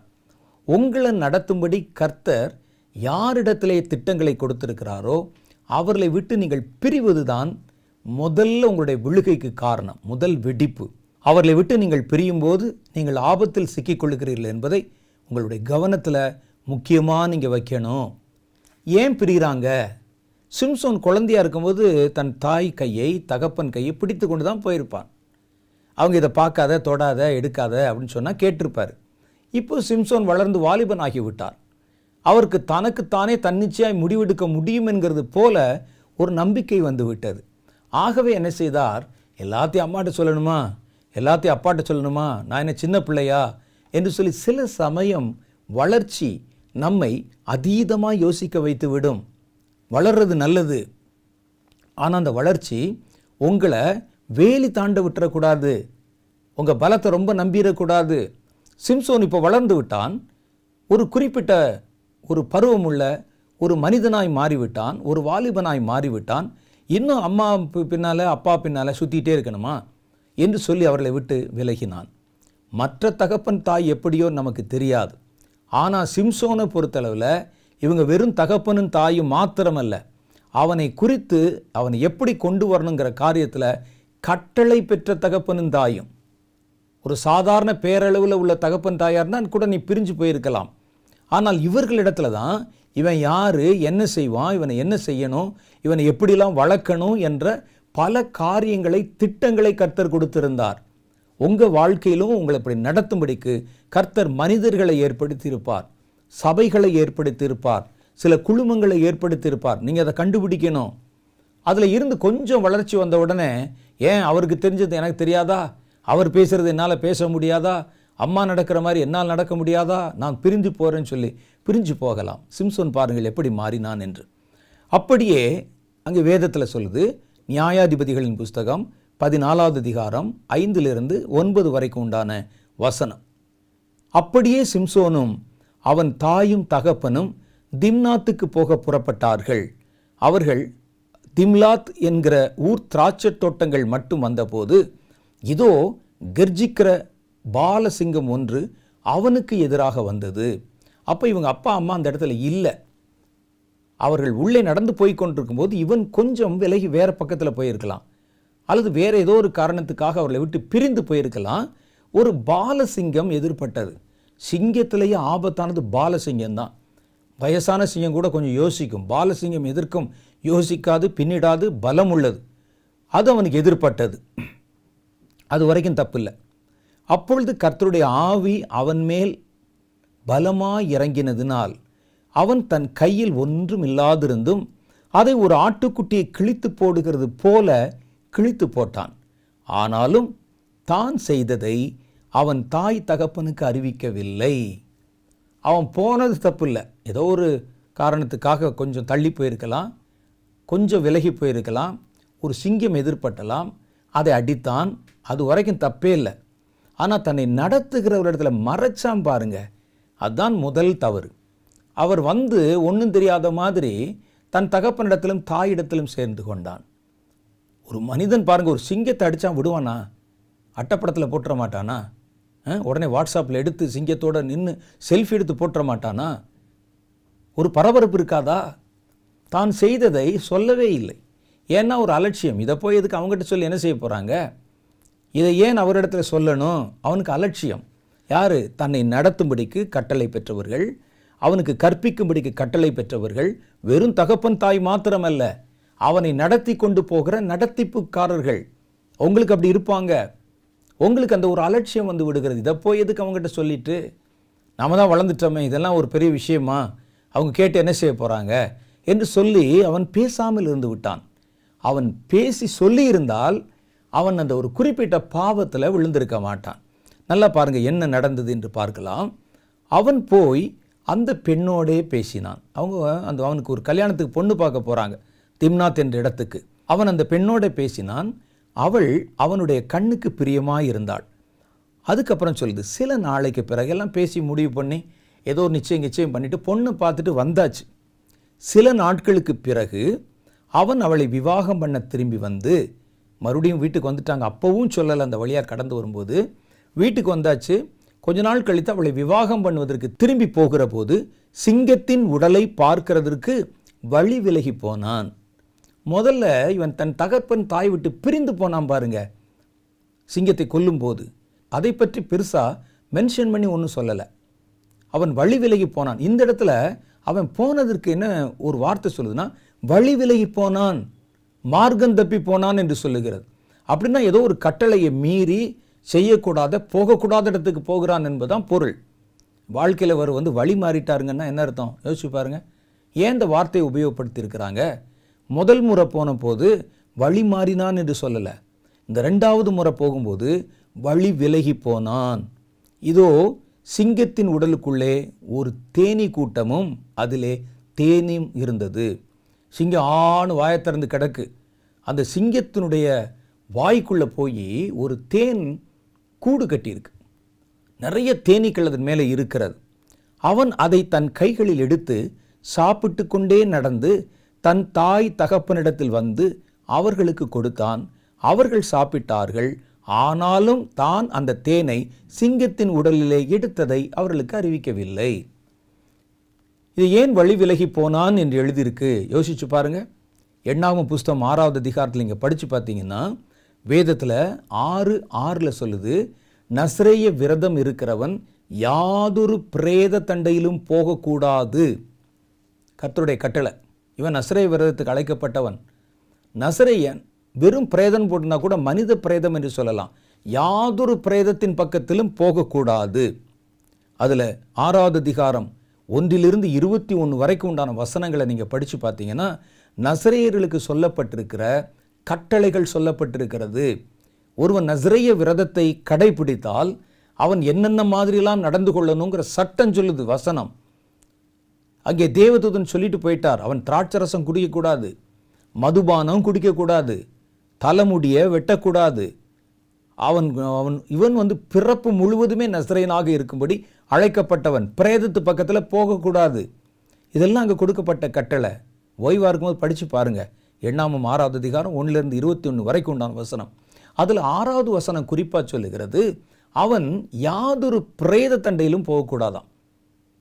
அடுத்து இன்னும் அடுத்த வசனம் ஏழாவது வசனம் சொல்லுது தன் தகப்பனாவது தாயாவது சகோதரியாவது மறித்தால் கூட அவர்கள் பிரேத தண்டையில் பக்கத்திலும் போகக்கூடாது. எவ்வளோ பெரிய கடுமையான கட்டளை பாருங்களேன். அப்போ நசிரேய விரதத்திற்கு கர்த்தரால் ஏற்படுத்தப்பட்டவன் ஒரு தேன் எடுக்கிறதுக்காக செத்துப்போன சிங்கத்தின் பக்கத்தில் போய் தொட்டு எடுத்து உள்ளே இருக்கிறத தான் புசித்து தன் பெற்றோருக்கும் கொண்டு வந்து கொடுத்தானாம். அடுத்தவன் செய்த தப்பு பார்த்தீங்களா? தான் செய்ததை தன் பெற்றோருக்கு சொல்லவில்லை. சொல்லி இருந்தால் எண்ணாமத்தில் ஆறாவது அதிகாரத்தில் படிச்சிங்களே நசரேயன் ஒருவன் அறியாமல் இப்படிப்பட்ட ஒரு பிரேதத்தின் பக்கத்தில் போயிட்டாலோ அவனோடு கூட பிரயாணம் செய்கிறவன் திடீரென்று மறித்து அவன் விழுந்து விட்டாலோ அந்த நசரேயன் ஒரு நாள் முழுவதும் தீட்டுப்பட்டவனாக இருப்பான். அவனுடைய தீட்டு போவதற்கு என்னென்ன பரிகாரங்களை செய்யணும் அப்படின்னு ஒரு காரியம் சொல்லப்பட்டிருக்கு.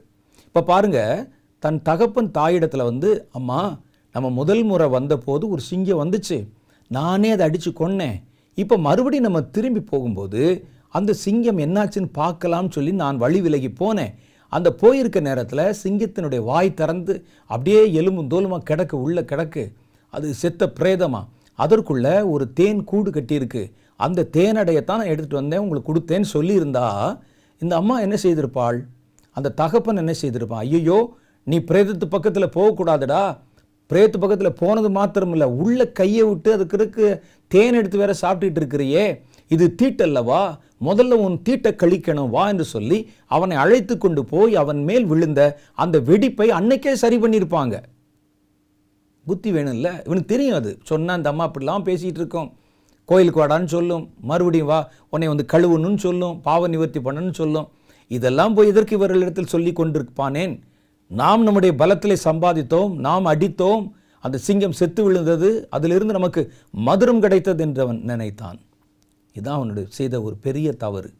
பிரியமானவர்களே நீங்கள் எந்த சூழ்நிலையிலும் உங்களை குறித்து நடத்தும்படுக்கு கர்த்தர் ஏற்படுத்தினவர்கிட்ட நீங்கள் எப்போது இணக்கமாக நடந்து கொள்ளணும். சிம்சோன் செய்த பெரிய தவறு அதுதான். கர்த்தர் உங்களை நாட்டின தோட்டத்தில் நீங்கள் கனி கொடுக்கணும். அதான் ரொம்ப கர்த்தருடைய வேத வசனம் சொல்லுது. ஒரு சர்ச்சில் ஒரு அமைப்பில் ஒரு ஊழியக்காரனுக்கு கீழே கர்த்தர் உன்னை நாட்டி வைத்திருந்தால் கர்த்தர் நாட்டின தோட்டத்திலே கடைசி வரைக்கும் நீங்கள் கனி கொடுக்கணும். நீங்கள் எவ்வளோதான் வளர்ந்தாலும் நீங்கள் எங்கே தான் போனாலும் உங்களை நடத்தும்படிக்கு உத்தரவாதம் பெற்றவங்கன்னு ஒரு குரூப் இருப்பாங்கல்ல அவங்ககிட்ட கர்த்தர் பேசியிருப்பார்ல அவங்ககிட்ட அந்த காரியங்கள் நீங்கள் சொல்லுவது தான் உங்களுக்கு பாதுகாப்பு. மற்றபடி நீங்கள் நடந்து போகிற பாதையில் ஒரு குறிப்பிட்ட அளவுக்கு உங்களுக்கு வளர்ச்சி வரும்போது நீங்கள் செய்கிறது சரி மாதிரி உங்களுக்கு தோன்றும். நான் என்னுடைய ஆவிக்குரிய வாழ்க்கையின் துவக்க காலத்தில் கடந்து வந்த போது எனக்கு கண்ணை கட்டி காட்டில் விட்ட மாதிரி இருந்தது. ஆனால் கர்த்தர் அந்த நேரத்தில் நல்ல ஆவிக்குரிய தகப்பன்மாரோடு நல்ல ஒரு ஆவிக்குரிய பந்தத்தை ஏற்படுத்தினார். எனக்கு நேரிடுகிற தரிசனங்கள் ஆவிக்குரிய அனுபவங்கள் யார்கிட்ட போய் கேட்குறதுன்னு தெரியாமல் இருந்த சூழ்நிலையில் பாளையங்கோட்டையில் ஜான் ரபீந்திரநாத் என்ற ஒரு தேவ மனிதனை கர்த்தர் அடையாளம் காண்பித்து நான் மூன்று வருடம் அவரோட இருந்தேன். பல காரியங்களை நான் கற்றுக்கொண்டேன். நிறைய சந்தேகங்கள் வரும். நான் கேட்கும்போது அதை குறித்த காரியங்களை விளக்குவாங்க. அவசரப்படக்கூடாதுன்னு சொல்லுவாங்க. எப்படி காத்திருந்து பெறணும்? எப்படி அதை பாதுகாப்பாக வைத்து கொள்ளணும்? ஏன்னா நான் வந்த பொழுது எனக்கு வயசு வெறும் இருபத்தி ஒரு வயசு. ஒரு வாலிப வயது. கல்லூரியில் படித்து கொண்டிருந்த போது ரட்சிக்கப்பட்டேன் நான். அப்போ தான் ஃப்ரெஷ்ஷாக உள்ளே வர்றேன். கர்த்தர் புதிய புதிய காரியங்களை எனக்கு காண்பிக்கிறார். யார்கிட்ட போய் கேட்டாலும் இப்படிலாம் இருக்காதேன்னு சொல்கிறாங்க ஆனால் எனக்கு தெரிகிறது கர்த்தர் தரிசனம் கொடுக்குறாரு சத்தம் கேட்குது யார்கிட்ட போய் கேட்குறது கர்த்தர் ஒரு நல்ல ஒரு தேவ மனிதனை ஒரு தீர்க்க தரிசியை எனக்கு அடையாளம் காண்பித்தார். எனக்கு என்ன சந்தேகம் வந்தாலும் ஒரு அனுபவத்தை என்னால் விளங்கி கொள்ள முடியலாம் உடனே போய் சொல்லுவேன். அடுத்து பாஸ்டர் ஜீவானந்தம். அவர்கள் எங்கள் பகுதியில் ஊழியம் செய்ய வந்தபோது நான் நடத்தின ஒரு சின்ன கூட்டத்தில் ஒரு நூறு நூற்றம்பது பேர் இருக்கக்கூடிய எங்களுடைய சபையில் அவரை அழைத்து பேச வைத்தோம். அப்போ சபை கிடையாது ஒரு சின்ன ஜபக்குழு அவர் எப்போ அங்கே வந்தாரோ அப்போவே என்னை தன்னுடைய சொந்த மகனைப் போல பாவிக்க ஆரம்பித்து விட்டார். வேலை இருக்கோ இல்லையோ அந்த காலத்தில் செல்ஃபோன் கிடையாது. லேண்ட்லைன் ஃபோனில் ஃபோன் பண்ணுவார். என்னை விசாரிப்பார் பேசுவார். நீங்கள் இப்படி செய்யணும் தம்பி அப்படி செய்யணும் தம்பின்னு சொல்லி ரொம்ப ஒவ்வொரு காரியத்தையும் பார்த்து பார்த்து எனக்கு ஆலோசனை சொல்லுவாங்க. நானும் ஏதாவது சந்தேகங்கள் வந்தால் உடனே சென்னைக்கு போயிடுவேன் ஈசிஆர் ரோட்டில் அவர்களுக்கு ஒரு வீடு இருந்தது. அங்கே அழைத்து கொண்டு போய் பல மணி நேரங்கள் காரியங்களை கற்றுக் கொடுப்பாங்க. பிரயாணம் பண்ணி வருவோம் பல மணி நேரங்கள். அப்போல்லாம் பேசிகிட்டே வருவாங்க. தனக்கு நேரிட்ட அனுபவம் கர்த்தர் எப்படி நடத்தினார் எப்படி பேசினார் என்ன செய்யணும் என்ன சொல்லக்கூடாது என்ன செய்யக்கூடாது என்கிற காரியங்களெல்லாம் அவர்கள் தெளிவாக எனக்கு கற்பித்து கொண்டே இருந்தாங்க. எனக்கு நல்ல ஒரு நம்பிக்கையும் ஒரு சந்தோஷமும் ஒரு இழைப்பாறுதலும் இருந்தது. நல்ல பெரிய பெரிய ஊழியக்காரங்க நமக்கு பாதுகாப்பாக இருக்கிறாங்க. நம்மை பார்த்து கொள்வார்கள் என்று. இன்றைக்கி நான் பல காரியங்களை கர்த்தருடைய வருகையை பற்றி நிறைய காரியங்களை பேசுகிறேனே என்னுடைய செய்தி முழுசும் பாருங்க கர்த்தருடைய வருகையை பற்றி பேசுகிறேனே இதெல்லாம் நான் எங்கே கற்றுக்கொண்டேன் தெரியுமா? அப்போவே நான் சொல்வது ஒரு முப் இருபது வருஷத்துக்கு இருபத்தஞ்சி வருஷத்துக்கு முன்னால் அங்கே கிருபாசனம் என்ற ஒரு சபை இருக்கிறது. அந்த சபையை ஸ்தாபித்த ஸ்தாபகர்களில் ஒருவர் விஐ கிறிஸ்டியான் என்று சொல்லுகிற ஒரு தேவ மனுஷன். அவர் இயேசுவை தவிர வேறு எதுவுமே பேச மாட்டார். ஊழியன் தவிர வேறு எதுவுமே பேச மாட்டார். வேறு ஒரு உலக காரியத்தை அனாவசியமாக அவர் பேசினார் சொன்னார்னு நாம் பார்த்ததே இல்லை. அவர் எப்போ பேசினாலும் இயேசுவை பற்றி சுவிசேஷத்தை பற்றி வசனத்தை பற்றி வார்த்தை பற்றி பேசுவார். ஒரு பத்திரிகை நடத்தி கொண்டிருந்தார். அந்த காலத்தில் பத்திரிகை என்பது ஆஃப்செட்ல எல்லாம் பிரிண்ட் ஆகாது. ட்ரெடில் என்று சொல்லுகிற ஒரு மிஷின் இருக்கும். அப்போ நானும் பத்திரிகை நடத்தி கொண்டிருந்தேன். அவர் எங்கள் ராமநாதபுரத்தில் இருக்கிற கிருபாசன சபைக்கு தலைமை போதகராக நியமிக்கப்பட்டிருந்தார். அவருக்கு ஏனோ இந்த பத்திரிகை துறையில் வந்து ரொம்ப ஆர்வம் ரொம்ப ஈடுபாடு. அப்போ நான் வெளியிடுகிற பத்திரிக்கையில் ட்ரெடில் என்றால் எழுத்துக்களை கோத்துது அச்சகத்தில் அப்படி வந்து பெரிய மிஷினில் வச்சு அடிப்பாங்க. நான் அந்த காலத்தில் அந்த மிஷின்கள் அடிக்கும்போதே அதில் ஒரே வர்ணத்தில் தான் அடிக்க முடியும். அட்டையில் ரெண்டு மூன்று கலர்கள் வர்ற மாதிரிலாம் அடிச்சிருக்கிறேன் நான். அதை பார்த்துட்டு என்கிட்ட சில ஆலோசனைகள் கேட்பதற்காக பிரிண்டிங் சம்மந்தமாக இது எப்படி பண்ணுறீங்க என் பத்திரிக்கைக்கு ஒரு அட்டைப்படம் வேணும். அதை நீங்கள் செஞ்சு தர முடியுமான்னு கேட்குறதுக்கு தான் வந்தார் ஒரு முறை. அப்புறம் நான் அதை தாண்டி நான் கத்தோடைய வசனங்களை பேசி கொண்டிருந்தேன். ஏதோ தெரியல அவருக்கு என்னை ரொம்ப பிடித்து விட்டது. அடிக்கடி என்னுடைய வீட்டுக்கு வருவார் நானும் அவர் உட்காந்து பேசும் சண்டை போட்டுக்கிறோம் சில நேரம். அவருக்கு அப்போதே வயது தொண்ணூற்றி அஞ்சு வயசு. நான் அவருக்கு வந்து மகன் இல்லை மகனுக்கு மகன் அளவு தான் இருப்பேன் நான். ரெண்டு பேரும் சண்டை போடும். நான் அவர்கிட்ட தான் நிறைய காரியங்களை வருகைனா என்ன? வருகிற நேரத்தில் வந்து என்னென்ன நடக்கும்? எனக்கு அப்போல்லாம் இதெல்லாம் ஒன்றுமே தெரியாது. எனக்கு சாதாரண சுவிசேஷங்களே அதிகமாக தெரியாது இருந்த ஒரு காலகட்டத்தில் பல காரியங்கள் சபைனா என்ன? சபை எடுத்துக்கொள்ளப்படுதெல்லாம் என்ன? உபத்திரவ காலம் என்ன? அப்போவே ஒரு குழந்தைக்கு சொல்லித்தர மாதிரி சொல்லி கொடுத்தாங்க. எனக்கு ரொம்ப சந்தோஷம். நமக்கு நல்ல நல்ல தகப்பன்மார்கள் இருந்திருக்கிறார்கள் இருக்கிறார்கள். அப்படின்னு சொல்லி ஒரு மன தைரியம் எனக்கு. எல்லாரும் அவங்க பார்த்துக்குருவாங்க. ஏதாவது ஒரு பிரச்சனை வச்சா உடனே ஓடி போயிடும் யார்ட்டையாவது. போய் இதை கேட்பேன். ஏதாவது ஒரு வசனத்தில் எனக்கு ஒரு டவுட் வந்துருச்சா? படிக்கும்போது உடனே நேராக போய் அவரை சந்திக்கும்போது விளையாட்டாக கேட்குற மாதிரி கேட்பேன். சில நேரத்தில் அவருக்கு ஒரு மாதிரி அவருடைய ஈகோவை தூண்டுற மாதிரி கோபத்தை உண்டாக்குற மாதிரி கேட்டால் நிறைய வசனத்தை கொட்டுவார் அப்படியே. அதை வாங்கி கொண்டு வருவேன். இப்படி தான் வளர்ந்தேன் நான். அப்படி வளர்ந்த காலகட்டங்களில் திடீரென்று நான் சொன்ன இந்த நல்ல தேவ மனிதருடைய மரணங்கள் அடுத்து அடுத்து அடுத்து நடந்தது. அது நடந்தபோது மனசு விட்டு சொல்கிறேன் பயந்து போயிட்டேன் நான். இனி நம்ம யாரிடத்தில் போக முடியும்? ஒரு பிரச்சனை வந்தால் யார்கிட்ட போய் என்ன தீர்வுன்னு கேட்க முடியும்? பெரிய பெரிய ஊழியர்கள் அடுத்தடுத்த மரணம். இப்படி மறித்து போய் விட்டார்களே இந்த பக்கம் தினகரன் ஐயாவுடைய மரணம் ஜான் ரபீந்திரநாத் ஐயாவுடைய மரணம் ஜீவானந்தம் பாஸ்டருடைய மரணம் கிறிஸ்டியான் பாஸ்டருடைய மரணம் இன்னும் எனக்கு தெரிந்த சில முக்கியமான தேவதாசர்களுடைய மரணங்கள் தொடர்புகள் எல்லாம் போச்சு. கண்ணை கட்டி காட்டில் விட்ட மாதிரி இருந்தது. யார் இனிமேல் நம்மை நடத்துவாங்க? நமக்கு என்ன தெரியும்? நமக்கு என்ன பேச முடியும்? ஆண்டோட்ட அழுதேன். குறிப்பிட்ட காலம் வரைக்கும் நீங்கள் கர்த்தருக்கென்று கனி கொடுக்க புறப்படுகிற காலம் வரைக்கும் உங்களை நடத்துகிற நடத்திப்புக்காரர்களுடைய தொடர்பை விட்டுறாதீங்க நீங்கள் வளர்ந்த மாதிரி தெரியும் எந்திரிச்ச மாதிரி தெரியும். பக்கத்தில் பத்து பேர் கொம்பு செய்ய விடுவான். அண்ணே உங்களுக்கு தெரியாததான்னு சொல்லுவான். உனக்கு உண்மையிலே தெரியாது. நடத்திப்புக்காரர்களை நடத்துகிறவர்களை உங்களை குறித்த காரியங்களை திட்டங்களை அறிந்து வைத்திருக்கிறவர்களை விலகினால் அடுத்து விழுகை நூறு சதவீத நிச்சயம். நான் நிறைய பேரை பார்த்துருக்கிறேன். எனக்கு பாருங்கள் நான் ஒரு சபை என்ற ஒரு அமைப்பில் போய் நான் ஒரு நடத்திப்புக்காரர்களை நடத்துகிறவர்களை தேர்ந்தெடுத்து கொள்ளவில்லை. எனக்கு கர்த்தர் ஆங்காங்கே எழுப்பி என்னை நடத்துவதற்கு என்னை அறியாமலே அதரிசனமாக அவர்களை எனக்கு ஆசான்களாகவும் தகப்பன்மார்களாகவும் கர்த்தர் ஏற்படுத்தி வைத்திருந்தார். எங்கிட்ட நேரடியாக வேறு எந்த தொடர்பும் இல்லை. அவங்க ட்ரஸ்ட்லேயோ அவங்க சர்ச்சிலேயோ மெம்பரா அப்படி இல்லை. ஆனால் ஒரு அதரிசனமாய் ஒரு ஆவிக்குரிய பைண்டிங்கில் நான் அவர்களோடு இணைக்கப்பட்டிருந்ததை என்னால் நல்லா சொல்ல முடியும். அவர்கள் வளர்த்தார்கள் கண்காணித்தார்கள் பாதுகாத்தார்கள் போதனை செய்தார்கள் புத்திமதி கொடுத்தாங்க. என்னென்ன செய்யணும் எது எதெல்லாம் தவறு எது செய்யக்கூடாதுன்னு சொன்னாங்க. அப்போ இங்கே பாருங்கள் ஒரு மனிதன் வளரும்போது கொஞ்ச நாளில் அவனுக்குள்ளே என்ன வருதுன்னா நான் வளர்ந்து விட்டேன் என்கிற ஒரு நம்பிக்கை வந்துவிடும். யாரையும் மதிக்கக்கூடாது. எனக்கு தான் எல்லாம் தெரியும். யாரை பார்த்தாலும் அவர் பேசுகிற தப்பு இவர் நடத்துகிற தப்பு இவர் போகிறது தப்பு வர்றது தப்புன்னு சொன்னால் இந்த நடத்துகிறவர்களுக்கு மாத்திரம் இவன் எப்படி கீழ்ப்படிவான்? கீழ்ப்படிய மாட்டான் உங்களுக்கு தெரியாதுங்க. எனக்கு எல்லாம் தெரியும். ப்ராக்டிக்கலாக என்ன இருக்குன்னு தெரியும். சிம்சோன் விழுந்தது. அதனால்தான் அவன் அந்த பாவத்தில் கர்த்தர் கொடுத்த கட்டளை அந்த நசரையன் தாண்டி போய் விட்டான். அதான் அவனுடைய முதல் விழுக. நல்லா மனசில் வச்சுங்க. முதல் விழுக அதான். பிரிந்து போகிறவர்களும் ஜென்ம சுபாவம் இல்லாதவர்களும் என்று வேதத்தில் எழுதப்பட்டிருக்கிறதை பார்க்கலாம். இரண்டாவது காரியம் பாருங்கள் அவன் இழிவான ஆதாயத்தை இச்சித்தான். ஒரு செத்த பிரேதத்துக்குள்ளே இருக்கிற தேனை எடுத்து சாப்பிடுவான் ஐயா. ம்? ஒரு மரத்தில் ஏறி நீ தான் ஒரு பெரிய மாவீரனாச்சே. ஒரு மலையில் ஏறி பாறைகளுக்கு நடுவில் போய் தேன் எடுத்துட்டு வா. ஒரு பிரேதம். எவ்வளோ ஸ்மெல் எவ்வளோ வீசும். எவ்வளவு நாற்றம் எடுத்த ஒரு உடம்பு. புழுக்கள் எழுந்து கொண்டிருக்கும். அப்படித்தானே? ஒரு செத்து போய் வெளியே போடப்பட்ட ஒரு பிரேதத்தில் என்ன இருக்கும்? புழுக்கள் அப்படியே மேய்ந்து கொண்டிருக்கும். அதுக்கு நடுவில் உட்காந்து தேன் இருக்கான். தேன் இருந்தால் எங்கே வேணாலும் கைவிட்டுருவியா நீ? இன்னைக்கு அதுதான் இன்றைக்கு பல பேருடைய வாழ்க்கையில் பிரச்சனை. தனக்கு ஒரு லாபம் வருகிறது என்று தெரிந்தால் ஒரு ஊழியக்காரன் ஒரு அழைப்பு பெற்றவன் ஒரு தேவ மனுஷன் எங்கிருந்து வருகிறது என்றெல்லாம் பார்க்க மாட்டான். கையை வச்சிடறான் உள்ள. செத்த கிரிகளிடத்திலிருந்து கிடைக்கக்கூடிய இழிவான ஆதாயத்தை இச்சிப்பது. வேதத்தில் தான் அடிக்கடி சொல்லப்பட்டிருக்கிறது இழிவான ஆதாயத்தை இச்சித்தால் உன் பலம் போய்விடும். இழிவான ஆதாயத்துக்கு பின்னால் போயிட்டீங்கன்னா உங்கள் பலம் போயிடும் பணம் சேர்க்கணும் காசு சேர்க்கணும் வசதி சேர்க்கணும்னு ஒரு இழிவான ஆதாயம். செத்தவர்களிடத்துலேருந்து காணிக்க. அவன் வாழ்க்கை நல்லா இல்லை. அவன் மறித்து போன பிரேத மாதிரி இருக்கிறான்.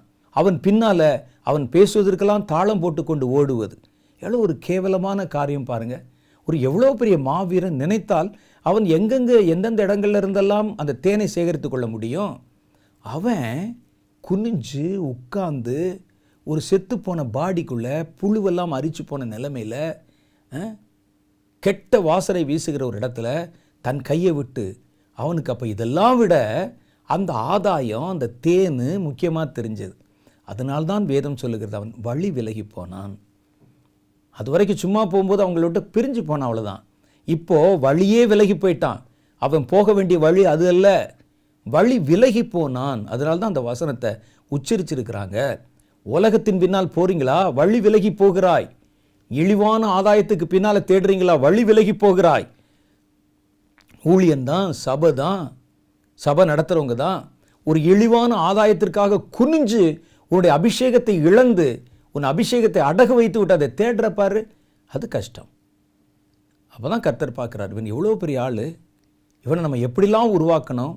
ஒரு தேன் எடுக்கிறதுக்காக கட்டளை மீறி கொண்டு உங்கள் ஒவ்வொருத்தரையும் கத்தர் அப்படித்தான் அழைத்திருக்கிறார். நம்ம எல்லாரையும் கர்த்தர் ராஜாக்களும் ஆசாரியர்களுமாக ஏற்படுத்தினார். ம்?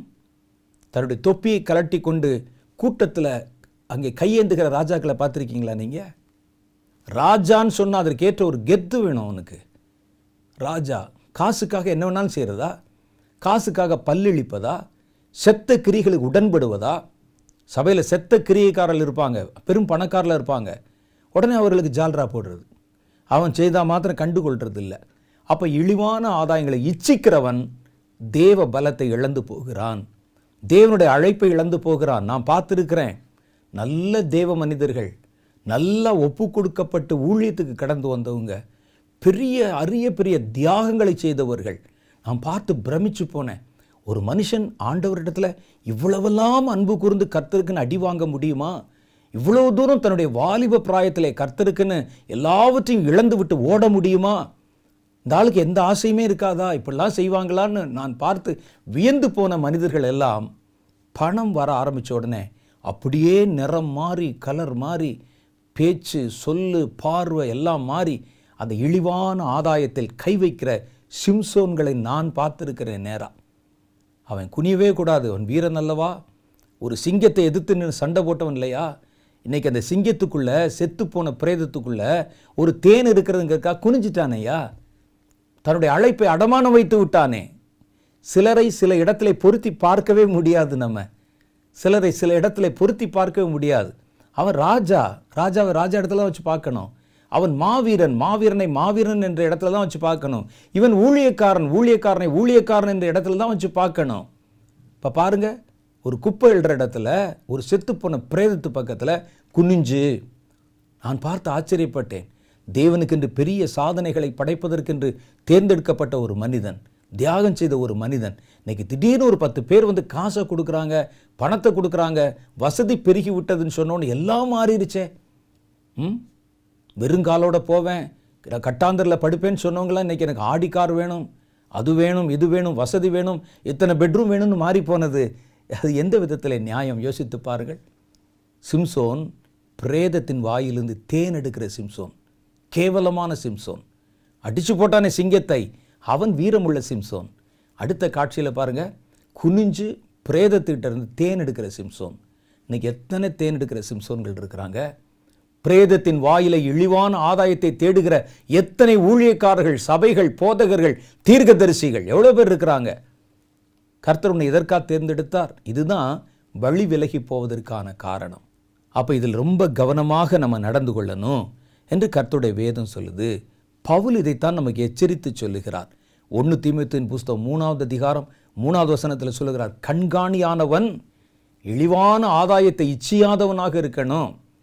ஆதாயம் பெருசல்ல ஒருவன் காணிக்கை கொடுக்கலாம் வாங்கலாம்.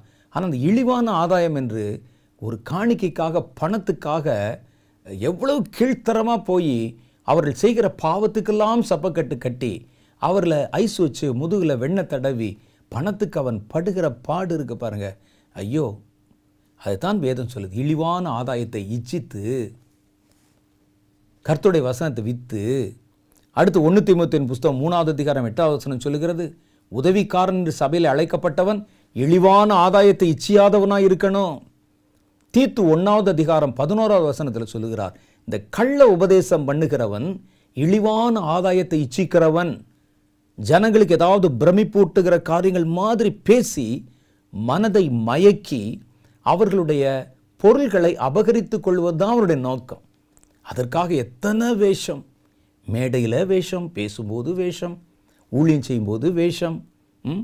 இதெல்லாம் எதற்காக? ஜனங்களை கவர்ந்து ஏதாவது ஒரு கள்ள உபதேசத்தை பேசி கள்ள தீர்க்க தரிசனத்தை சொல்லி ஜனங்களுடைய கவனத்தை தன் பேர் திருப்பி கொண்டு அவன் செத்த நிலைமையில் இருந்தாலும் பரவாயில்ல எனக்கு. அவனிடத்தில் இருக்கிற தேன் எனக்கு வேணும் மதுரம் எனக்கு வேணும் ஓடுகிற ஊழியர்கள். இது மேலே உங்கள் கவனம் போச்சுன்னா கர்த்தரை விட்டு வழி விலகி போக நேரிடும். நம்முடைய பலம் போய்விடும். அவருடைய பலம் போனதுக்கு இதெல்லாம் ஒரு பெரிய காரணம். துவக்கத்தில் அவனுடைய விழுகை அப்படித்தான் நடந்தது. இழிவான ஆதாயத்தின் மேலே பவுல் ஊழியத்துக்கு புறப்பட்ட போது தேமா என்ற ஒரு மனிதன் அவரோடு புறப்பட்டான்.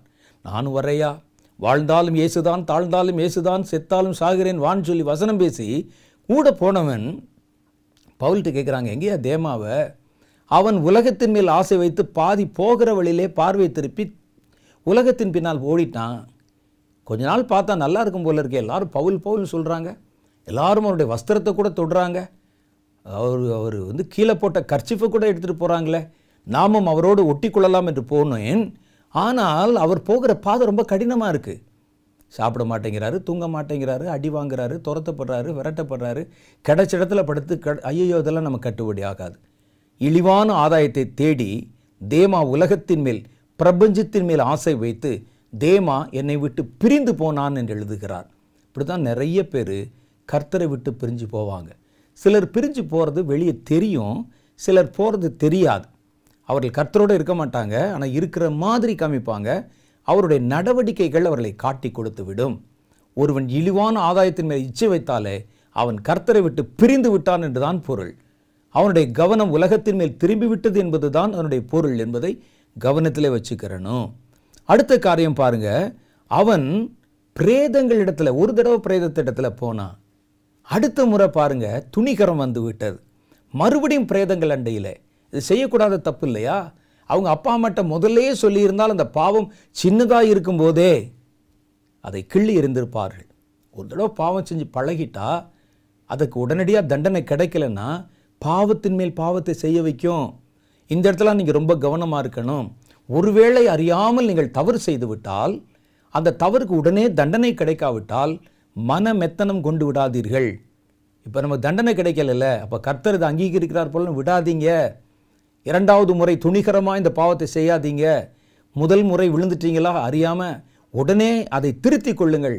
அடி விழுகிற வரைக்கும் காத்திருக்காதீங்க. ஐயோ நான் செய்தது தவறு. கர்த்தர் தண்டிக்கிறதுக்கு முன்னால் அதை நான் நிவர்த்தி செய்து கொள்கிறேன் என்று நிவர்த்தி செய்யணும். அதை விட்டு நான் செய்தேன். அன்னைக்கு சிங்கத்திட்ட போனேன் என்ன நடந்துச்சு? அந்த தேனை கையை விட்டு எடுத்தேன். என்ன நடந்துச்சு? அந்த துணிகரம் மேலும் பாவத்தின் மேல் பாவத்தை செய்ய நம்மை வழிநடத்த ஆரம்பித்து விடும் நியாயாதிபதிகளின் புஸ்தகம் பதினாலாவது அதிகாரம் பத்தொன்பதாவது வசனத்தில் சொல்லுது பாருங்க கர்த்தருடைய ஆவி அவன் மேல் இறங்கினதுனாலே அவன் மீறி போனாலும் பாவம் செஞ்சால் உடனே கர்த்தருடைய ஆவி அவனை தள்ளி விலகிவிட மாட்டார். அதுலேயும் நீங்கள் கவனமாக இருக்கணும். பாவம் செய்து விட்டோம் உடனே ஆவியான விலகி விலக மாட்டார். பொறுத்து நீ உன்னை திருத்திக் கொள்வதற்கு நேரம் கொடுத்து டைம் கொடுத்து அது வரைக்கும் எல்லாம் நடக்கிற மாதிரியே தெரிஞ்சுக்கிட்டு போயிட்டே இருக்கும். திடீர்னு ஒரு நாள் அந்த விழுகை சம்பவித்து விடும். கர்த்தருடைய ஆவி அவன் மேல் இறங்கினதினால் அவன் அஸ்கலோனுக்கு போய் அவ் ஊராரில் முப்பது பேரை கொன்றான். அது வரைக்கும் தப்பில்லை. பெலிஸ்தர்கள் எதிரிகள் அவர்களை கர்த்தருடைய ஆவி ஏறும்போது அந்த ஆவி இறங்கின போது அஸ்கலோனுக்கு போய் எதிரிகளில் முப்பது பேரை கொன்னான் ஐயா சிம்சோன். அது பெருசு இல்லை. அவன் எங்கே தப்பு செய்கிறான் பாருங்கள் அதன் பின்பு அவன் அவர்களுடைய வஸ்திரங்களை உரிந்து கொண்டு வந்து இப்போ செத்து போயிட்டான்ல அந்த பிரேதத்திட்ட போய் அவனுடைய வஸ்திரங்களை உரிந்து கொண்டு வந்து விடுகதையை விடுவித்தவர்களுக்கு அதை மாற்று வஸ்திரங்களாக கொடுத்து முதல்ல போய் சிங்கத்திட்ட தேன் எடுத்து பழகிட்டான். இப்போ பிரேதத்திட்ட போய் ட்ரெஸ் எடுக்க பழகிட்டான். அவனுக்கு அந்த ஒரு துணிகரம் வந்து விட்டது. தான் செய்கிறது தவறு என்ற யோசனையே அவனுக்குள்ளே வரலை. மனம் மறத்து போய்விடும் அப்படியே. நீங்கள் உங்களுடைய வெடிப்புகளுக்கு காயப்பூச்சாக வெளிப்பூச்சாக மருந்து போட்டு இப்படியே வச்சுக்கிட்டு இருக்கும்போது அது உள்ளே நொதிக்கிற ரணமாய் மாறி போயிடும். மனம் மறத்து போய்விடும். இப்போ பாருங்கள் அவன் செய்கிறது தப்புன்னே தெரியலை. டெட் பாடி செத்து கிடக்கியா உடம்பு அடி வாங்கி வெட்டு வாங்கி அவனுடைய வஸ்திரத்தை உரிந்து கொண்டு வந்தானாம். அந்த ட்ரெஸ் எடுக்கிறக்காக பிரேதத்து பக்கத்தில் போனானாம். அடுத்து சிம்சோன் மாம்ச பலவீனம் உள்ளவனாக இருந்தான் அது ஒரு பெரிய வெடிப்பு. அவன் அதை சரி செய்யவே இல்லை. மாம்ச பலவீனம் உள்ளவனாக இருந்தான். நியாயாதிபதி பதினாறாவது அதிகாரம் ஒன்றாவது வசனத்தில் பாருங்க. அவன் அங்கே காசாவில் இருக்கிற ஒரு விபச்சாரி இடத்திலே போனான். அவங்க போய் தங்கியிருந்தான் இவர்களை சுற்றி கொண்டார்கள். அந்த இடத்த உடைச்சிட்டு வெளியே வந்தான்னு சொல்லலாம் வசனம் போன் மாம்ச பலவீனம் உள்ளவன் தன் மாம்சத்துக்கு இடம் கொடுக்குறான் பெரிய வீரன் தான். கர்த்தரால் அழைக்கப்பட்டவன் தான். ஊழியக்காரன் தான். கர்த்தருடைய ஆவியானவர் அடிக்கடி அவன் மேலே இறங்கவும் செய்தார். அதுவும் உண்மைதான். ஆனால் அவன் தனக்குள் இருக்கிற மாம்ச பலவீனத்தை மாம்சத்தின் மேல் இருக்கிற இச்சையை அவன் பெருசாக நினைக்கவே இல்லை. அதற்கு அவன் இடம் கொடுத்தான். அதுதான் அவனை கொஞ்சம் கொஞ்சமாய் அரித்து அவன் தேவனோடு வைத்திருந்த உடன்படிக்கை ஒட்டுமொத்தமாக எடுத்து போட்டு அவனுடைய பலத்தை பகிஷ்கரித்து போட்டது. பலவானாக கண்ட சிம்சோனை நாம் இப்போ மாவரைக்கிற அடிமையாக காண்கிறோம். இதெல்லாம் காரணம். எவ்வளோ பெரிய பலம் இருந்தது. எவ்வளோ பெரிய கிருபை இருந்தது. எவ்வளோ பெரிய வல்லமை இருந்தது. அவன் பேரை கேட்டாலே ஜனங்கள் நடுங்கினாங்களே. இப்போ அவன் பேரை கேட்டால் சிரிக்கிறாங்களே. அவர்கள் அமர்ந்து கொண்டு அவனை வேடிக்கை காட்ட அழைத்து கொண்டு வான்னு சொல்லி ஒரு கோமாளி மாதிரி மாற்றிட்டாங்களே கண் தெரியல இப்போ. அவனை அழைத்து கொண்டு வா. நியாயாதிபதி பதினாறாவது அதிகாரம் இருபத்தொன்னில் பார்க்குறோம். அவன் உட்காந்து மாவு அரைச்சிக்கிட்டு இருக்கிறானா? மாவு அரைக்கிறதுனா சும்மா ஒரு பெரிய ஒரு சின்ன தொட்டியில் போட்டு அரைக்கிறது இல்லை ஒரு ஆட்டுக்கல்ல போட்டு ஆட்டுறது இல்லை பெருசு பெரிய திருகைகள் இருக்கும். அடிமைகள் தான் அதை சுற்றுவாங்க அரண்மனைக்கு. அதில் போய் இவனை கட்டி அவனுடைய பலம் இப்போ எங்கே போச்சு பார்த்தீங்களா இஸ்ரவேலர்களை விடுவிப்பதற்காக கர்த்தர் கொடுத்த பலம் கர்த்தர் கொடுத்த கிருபை இந்த பெலிஸ்தியர்களை ஓட ஓட துரத்தி ஜெயிப்பதற்காக கர்த்தர் கொடுத்த பலம் கர்த்தர் கொடுத்த கிருபை. இன்றைக்கி அரண்மனையில் மாவாட்டுறதுக்கு பயன்படுத்தாதான் சொன்னேன். கிருபையை விருதாவாக்காதீங்க. இது எதற்கு கொடுக்கப்பட்ட கிருபை? அதை நீங்கள் நல்லா தெளிவாக புரிஞ்சுக்கோங்க. இன்றைக்கி அது எதற்கு பயன்பட்டு கொண்டிருக்கிறது? நல்லா பாட வருதா? கர்த்தருக்குன்னு பாடுங்க. கர்த்தர் பாடுகிற தாளந்தை கொடுத்தாரா? இன்றைக்கி எத்தனை பேர் அதை வச்சு பிச்சை எடுத்து கொண்டிருக்கிறார்கள்? எத்தனை பேர் அதை வைத்துக்கொண்டு உலக மயக்கத்தில் அதை செலவழித்து கொண்டிருக்கிறாங்க? பாருங்க கர்த்தர் அவனுக்கு கொடுத்த பலம் என்பது பராக்கிரமம் என்பது அந்த ஆற்றல் சக்தி என்பது இஸ்ரவேல் ஜனங்களை காப்பதற்காக பிலிஸ்தர்கள் அடிமைப்படுத்தினாங்களே அவங்கள துரத்துறதுக்காக. மாவரைக்கிறக்காக கர்த்தர் கொடுத்தாரு. ஆனால் அது எங்கே கொண்டு போய் பயன்படுத்துகிறான் பார்த்தீங்களா இன்னைக்கு பல பேரை பார்க்கும்போது அப்படி தான் இருக்கும். எவ்வளோ நல்ல தாளந்து கடைசியில் பாருங்கள் மேடையில் கோமாளி மாதிரி குதிச்சுக்கிட்டு இருக்கிறான். கர்த்தர் கொடுத்தது இதற்காகவா கொடுத்தார்? தனக்கு சம்பாதிப்பதற்காகவா கொடுத்தார்? இல்லை. ஆனால் பாருங்கள் எப்படி மாறிக்கொண்டு போகிறான் என்று சொல்லி ஆச்சரியமாக நமக்கு இருக்கும். சிம்சோனை பற்றி ஒரு காரியம் நீங்கள் நல்லா பார்த்தீங்கன்னா ஒரு ஆச்சரியமாக இருக்கும். சிம்சோனுடைய வாழ்க்கை வரலாறில் அவன் செய்த எல்லாமே தன்னுடைய சுயநலத்துக்காக தான் செய்திருப்பான். தேவன் சொன்ன அழைப்புக்காகவோ தேவன் சொன்ன காரியத்திற்காகவோ ஜனங்களை காப்பதற்காகவோ எதுவும் செய்ய மாட்டான். தன்னை காத்துக்கொள்ள தான் சண்டை போட்டான். தான் சாப்பிட்றதுக்கு தான் சிங்கத்து பக்கத்து போனான். தான் சுகமாக இருப்பதற்கு தான் விபச்சாரி இடத்துல போனான். அப்புறம் அந்த தெளிலாளர் இடத்துல போனான். அவன் போட்ட சண்டை அவன் செய்த காரியம் எல்லாமே அவனை சுற்றியுமே இருந்தது. இன்றைக்கி பல பேருடைய ஊழியம் அப்படி தான் இருக்குது தன் சுயத்துக்காக சுயநலத்துக்காக. கர்த்தர் எனக்கு ஒரு அழைப்பு கொடுத்தாரே. இஸ்ரவேல் ஜனங்களை காப்பாற்றும்படிக்கு சொன்னாரே. எந்த இஸ்ரவேலனுக்காவது பிரச்சனை வந்து சிம்சோன் அங்கே போய் அவனை காப்பாத்துறதுக்கு சண்டை போட்டானா? பாருங்க. இல்லை. அவன் போட்ட சண்டை முழுசும் தனக்காக. தன்னை ஒருவன் எதிர்த்தான் சண்டை போடுவான். தேவன் கொடுத்த பலத்தை பராக்கிரமத்தை தனக்காக மாத்திரமே சுயத்துக்கு பயன்படுத்தி கொண்டான். இன்னைக்கு நிறைய பேர் நம்ம அப்படி தான் பயன்படுத்தி கொண்டிருக்கிறோம். கர்த்தர் கொடுத்த வரங்கள் கர்த்தர் கொடுத்த தாளந்து என்னுடைய சுயத்துக்காக மாத்திரமே பயன்படுத்தப்படுகிறது. பங்களா வாங்கணும் கார் வாங்கணும் பணம் வாங்கணும் வசதியாக இருக்கணும் என் பிள்ளைகளுக்கு சேர்த்து வைக்கணும். கர்த்தர் அதற்காக உங்களை எழுப்பினார். சிம்சோன் இதை தாண்டி யார்ட்டையாவது சண்டை போட்டான பாருங்கள் ஆண்டவர் சொன்னாரே இஸ்ரவேலரை பெலிஸ்தரின் கைக்கு நீங்களாக்கி விடுவிப்பா எங்கேயாவது ஒரு சீனில். ம்? மோசை பாருங்கள் ஒரு எகிப்தியனிடத்திலே ஒரு யூதன் சண்டை போடும்போது அந்த யூதனுக்கு ஏற்றுக்கொண்டு அந்த யூதனுக்காக அந்த எகிப்தியனை அடித்து கொன்று விட்டார். இந்த ஆள் இப்படி ஏதாவது ஒன்று செய்தால் நான் யோசித்து பாருங்களேன். இஸ்ரேவேலருக்கு அந்த காலத்தில் எந்த பிரச்சனையுமே இருக்கலையா? இருந்ததே. அதில் இவர் என்ன முடிவெடுத்தார்? யாரையாவது போய் காப்பாற்றினாரா சிம்சோன் கதையில் நீங்கள் படிக்கிற எல்லாமே அவன் சம்மந்தப்பட்டது தான் அவனை ஒருத்தன் திட்டுனா சண்டை போவான். அவனை ஒருவன் வந்து அடைத்து வைத்து விட்டால் சண்டை போடுவார். அவன் ஒரு விடுகதை போட்டு அவனை கேலி செஞ்சுட்டா போய் கொல்லுவார். அவ்வளோதான் வேறு யாருக்காகவும் எந்த துரும்பையும் அசைத்து போடவில்லை. சுயநல ஊழியம். இதற்காகவா கருத்துடைய கிருபை. நீங்கள் மினுக்கான வஸ்திரங்களை தரிப்பதற்கும் மினுக்கான வாழ்க்கை வாழ்வதற்குமா? கர்த்தர் கொடுத்த வரங்கள் வல்லமை தாளந்து மகிமை. யோசிச்சு பாருங்க. உங்களை அழைத்தது நோக்கம் வேற. உங்களை கர்த்தர் எழுப்பினது நோக்கம் வேற. நாம் செய்து கொண்டிருப்பது வேற. இதுதான் வெடிப்புள்ள தொட்டி. அது சிம்சோனை கடைசியில் கவுத்தி போட்டு பிச்சைக்காரன் மாதிரி மாற்றி விட்டது. ரெண்டாவது ஒரு ஆளை பார்க்குறோம். சவுல். சவுல் இதே மாதிரி தான். கர்த்தரால் பெயர் சொல்லி அழைக்கப்பட்டு தேவ தரிசனம் பெற்று இஸ்ரவேலின் மேலே ராஜாவாக்கப்பட்டவன் சவுல். சவுலை கர்த்தர் தான் அழைத்திருந்தார். ஒன்று சாமியல் புஸ்தகத்தில் ஒன்பதாவது அதிகாரம் பதினஞ்சிலிருந்து பதினேழு வரைக்கும் உண்டான வசனங்களை நீங்கள் வாசித்து பார்த்தீங்கன்னா கர்த்தர் சவுலை அழைத்தது சொல்லப்பட்டிருக்கும். சவுல் வருவதற்கு ஒரு நாளைக்கு முன்பாகவே கர்த்தர் சாமுவேலின் காதுகள் கேட்க நாளை இந்நேரத்திற்கு பென்யமீன் நாட்டானாகிய ஒரு மனுஷனை உன்னிடத்தில் நான் அனுப்புவேன். அவன் என் ஜனமாகிய இஸ்ரவேலின் மேல் அதிபதியாக அபிஷேகம் பண்ண கடவாய். அவன் என் ஜனத்தை பெலிஸ்தரின் கைக்கு நீங்களாக்கி ரட்சிப்பான் என் ஜனத்தின் முறையிடுதல் என்னிடத்தில் வந்து எட்டினபடியினால் நான் அவர்களை கடாட்சித்தேன் என்று வெளிப்படுத்தி இருக்கிறார் சாமுவேல் சவுலை கண்டபோது கர்த்தர் அவனிடத்தில் இதோ நான் உனக்கு நேற்று சொல்லியிருந்தேனே அந்த மனுஷன் இவன்தான் என்று அடையாளம் காண்பிச்சார்.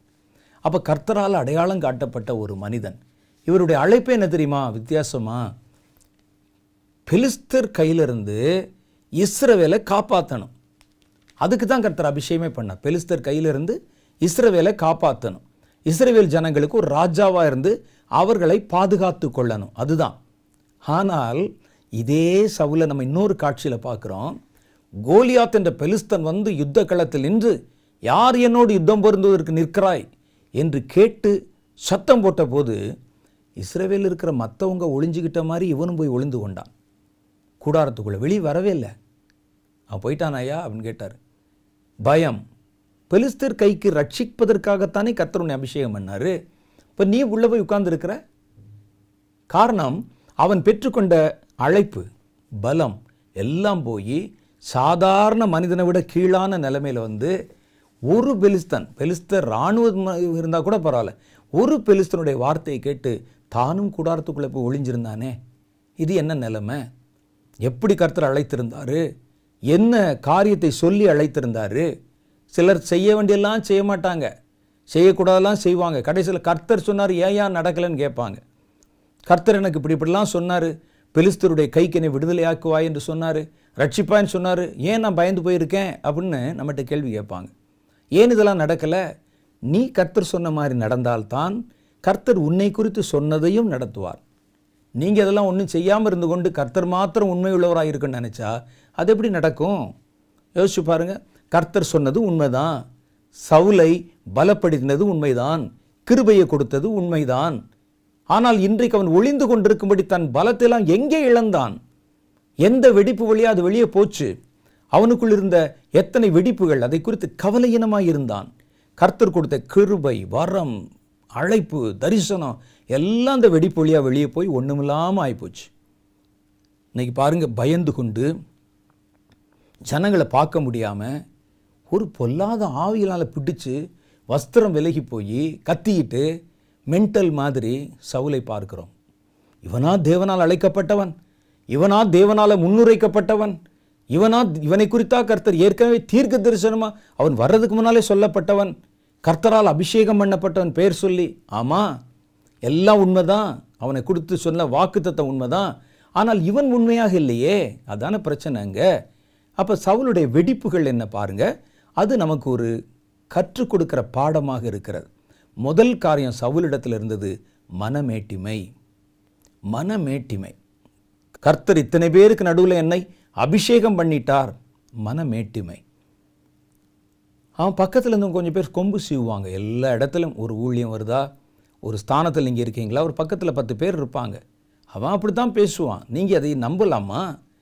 மனசில் ஏற்றுக்கொள்ளலாமா? பக்கத்தில் சில பேர் தூபம் போட்டுக்கிட்டே இருப்பாங்க. அண்ணே நீங்கள் செய்யுங்க. அண்ணே நீங்கள் பேசுங்க. அண்ணே நீங்கள் போங்க. உங்களால் முடியாத என்ன இருக்குன்னு சொல்லி தூவம் போடுவாங்க. நீ யாருங்கிறது உனக்கு தெரியணும்.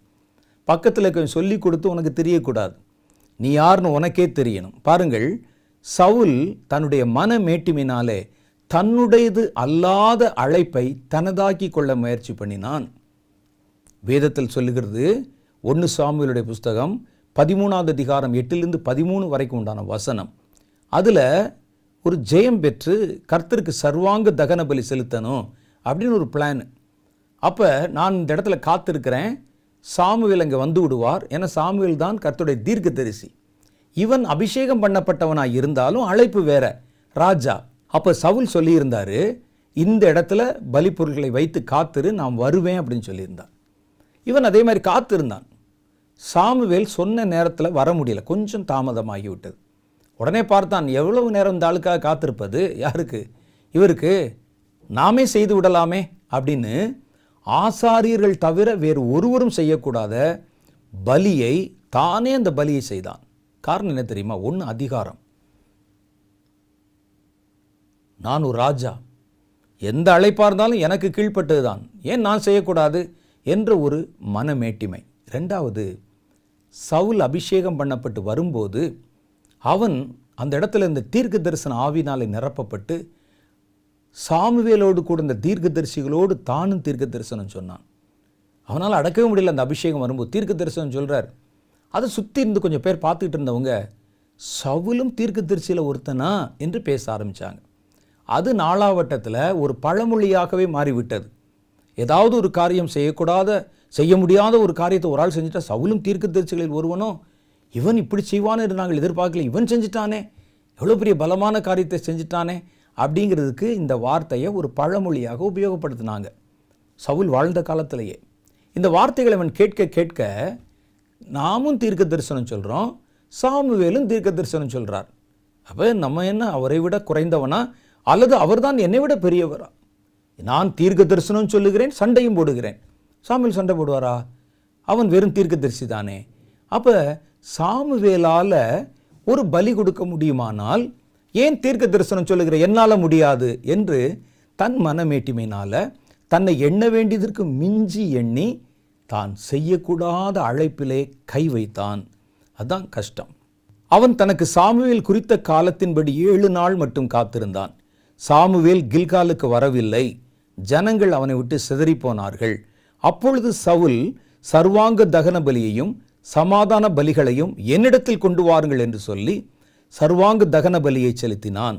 அவன் சர்வாங்க தகன பலியிட்டு முடிகிற போது இதோ சாமுவேல் வந்து விட்டான். சவுல் அவனை சந்தித்து வந்தனம் செய்து அவனுக்கு எதிர்கொண்டு போனான். இப்போ பாருங்க ஒரு ஸ்டேட்மெண்ட் ஒன்று வரும் பாருங்கள் ரொம்ப ஆச்சரியமாக இருக்கும். அப்போ நீ செய்தது என்ன? என்று சாமுவேல் கேட்டதற்கு சவுல் ஜனங்கள் என்னை விட்டு சிதறிப் போகிறதையும் குறித்த நாட்களின் திட்டத்திலே நீர் நீர் வராததையும் பெலிஸ்தர் மிக்மாசிலே கூடி வந்திருக்கிறது நான் கண்டபடியினால் கில்காலிலே பெலிஸ்தர் எனக்கு விரோதமாய் வந்து விடுவார்கள் என்றும் இன்னும் கர்த்தருடைய சமூகத்தை நோக்கி விண்ணப்பம் பண்ணவில்லை என்றும் எண்ணி துணிந்து சர்வாங்க தகனபலி நானே செலுத்தி விட்டேன் என்றான். என்ன தைரியம்? ஒரு ஊழியக்காரன் அந்த காலத்திலெல்லாம் அதெல்லாம் மன்னிக்க முடியாத குற்றம். கல்லறிவதற்கு ஏதுவான ஒரு குற்றம் ஆசாரியன் செய்ய வேண்டிய வேலையை செஞ்சுட்டு அதுக்கு காரணம் வேற சொல்லுகிறான். அது அவனுடைய மன மேட்டிமையை காண்பிக்கிறது. உங்கள் மனசில் மன மேட்டிமை இருந்துச்சுன்னா அது கொஞ்சம் கொஞ்சமாக உங்களுடைய பலத்தை பகிஷ்கரித்து அரித்து கொண்டே இருக்கும். கரையா மாதிரி. உங்களுக்கு தெரியவே தெரியாது. மேட்டிமை உள்ளவனுக்கு கர்த்தர் எதிர்த்து நிற்கிறார். நல்ல இடத்துல காலை வாரி விட்டுருவார். மேட்டிமை சிந்தை. நான் தான். என்னால் தான் முடியும். ஒரு பத்து பேர் நமக்கு அடிமையாக வச்சுருக்கிறது. சில ஆட்கள் நான் பார்த்து ஆச்சரியப்பட்டிருக்கிறேன். ஒரு குறிப்பிட்ட ஊழியக்காரர் அப்போ தான் புதுசாக வந்தவர்.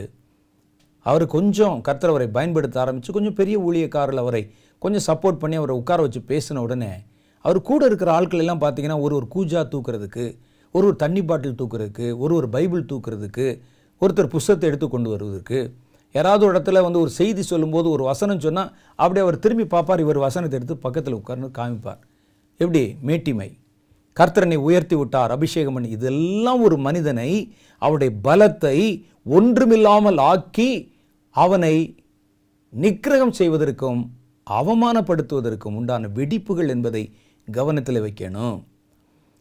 அப்போது சாமுவேல் சவுலை பார்த்து புத்தியினமாக செய்தீர். அவன் பார்வையில் சொல்றான் நான் இதெல்லாம் கரெக்டாக செஞ்சுட்டேன். புத்தியீனமா செய்தீர். உம்முடைய தேவனாகிய கர்த்தர் உமக்கு விதித்த கட்டளை கைக்கொள்ளாமல் போனீர். மற்றபடி கர்த்தர் இஸ்ரவேலின் உம்முடைய ராஜ்ய பாரத்தை என்றென்றைக்கும் ஸ்திரப்படுத்துவார்.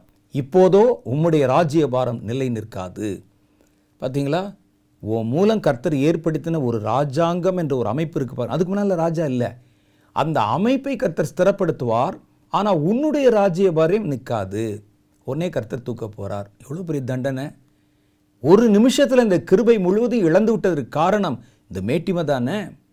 ஒரு நாலு பேர் நல்லா பேசுகிறீங்கன்னு சொல்லிட்டு வர்ற மேட்டிமை தானே?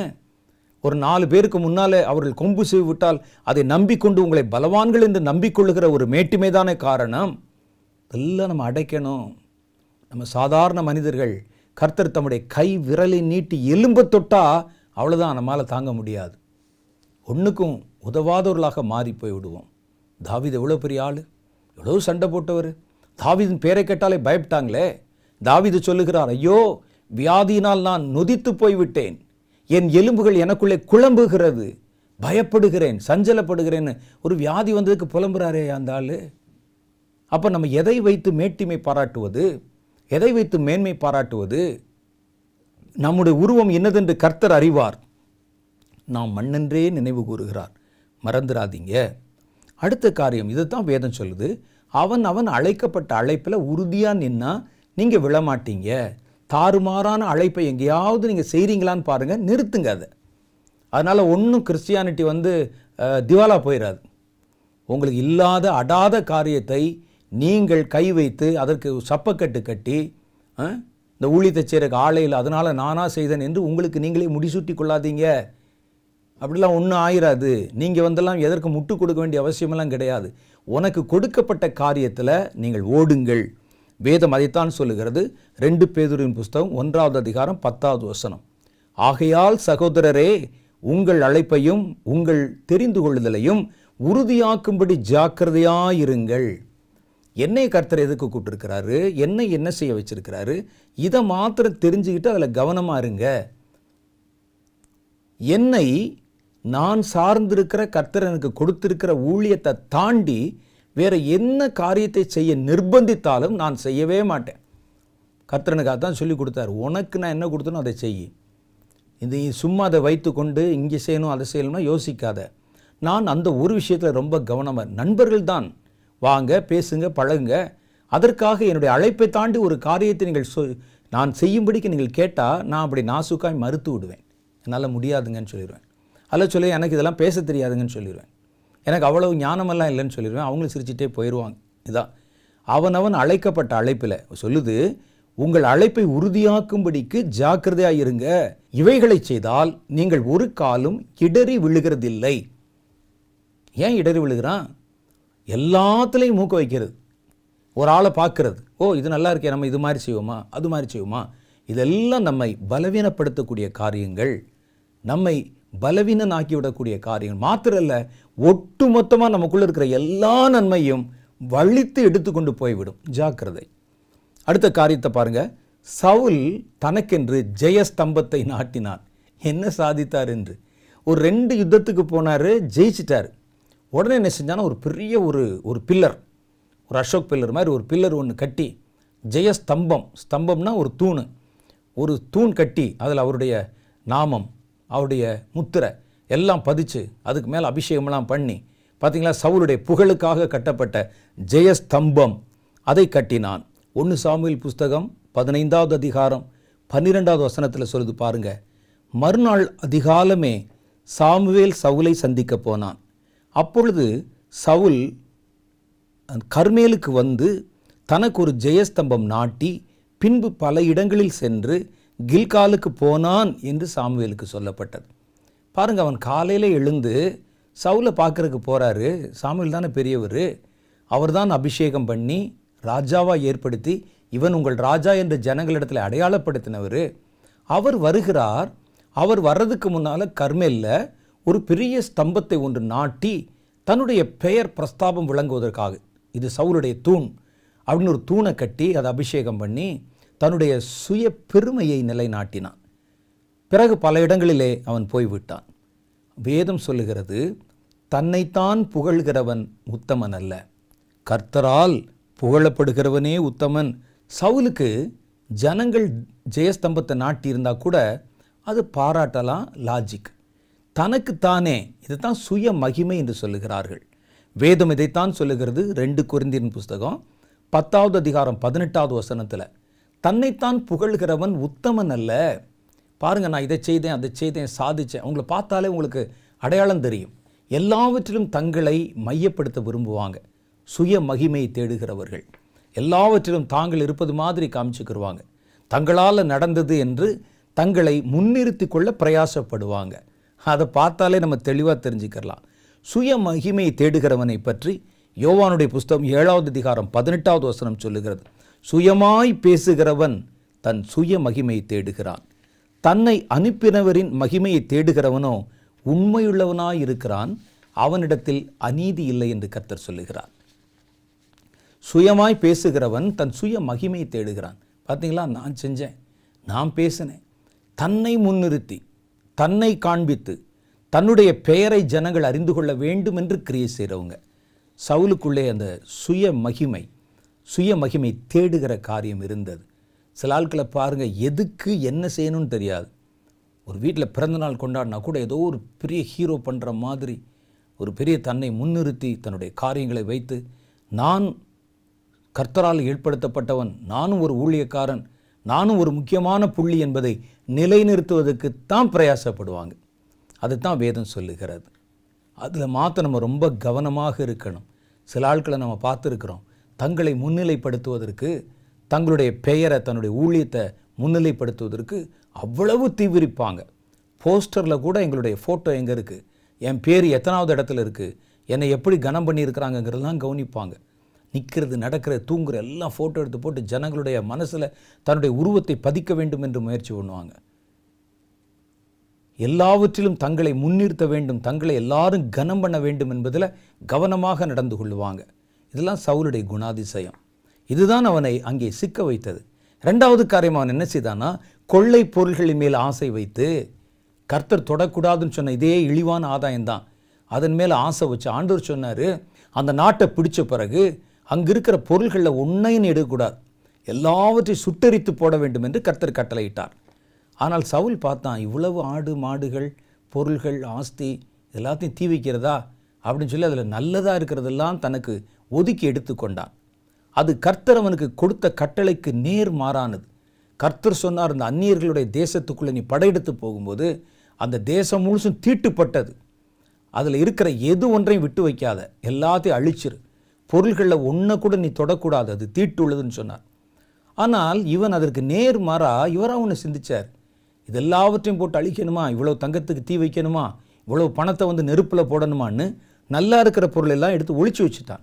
அது பெருசு இல்லை. இப்போ பேசுகிறான் பாருங்க. இந்த விழுந்து போனவர்கள் கர்த்தருக்கு எதிரான காரியங்களை செய்கிறவங்க தாங்கள் செய்கிற அந்த தீமையான காரியமே கர்த்தருக்கு தாங்கள் சரியானதை செய்கிற மாதிரி நினைப்பாங்க. அதுதான் அங்கே. பாருங்கள் இந்த இடத்த மாத்திரம் உங்களுக்கு வாசிக்கிறேன்.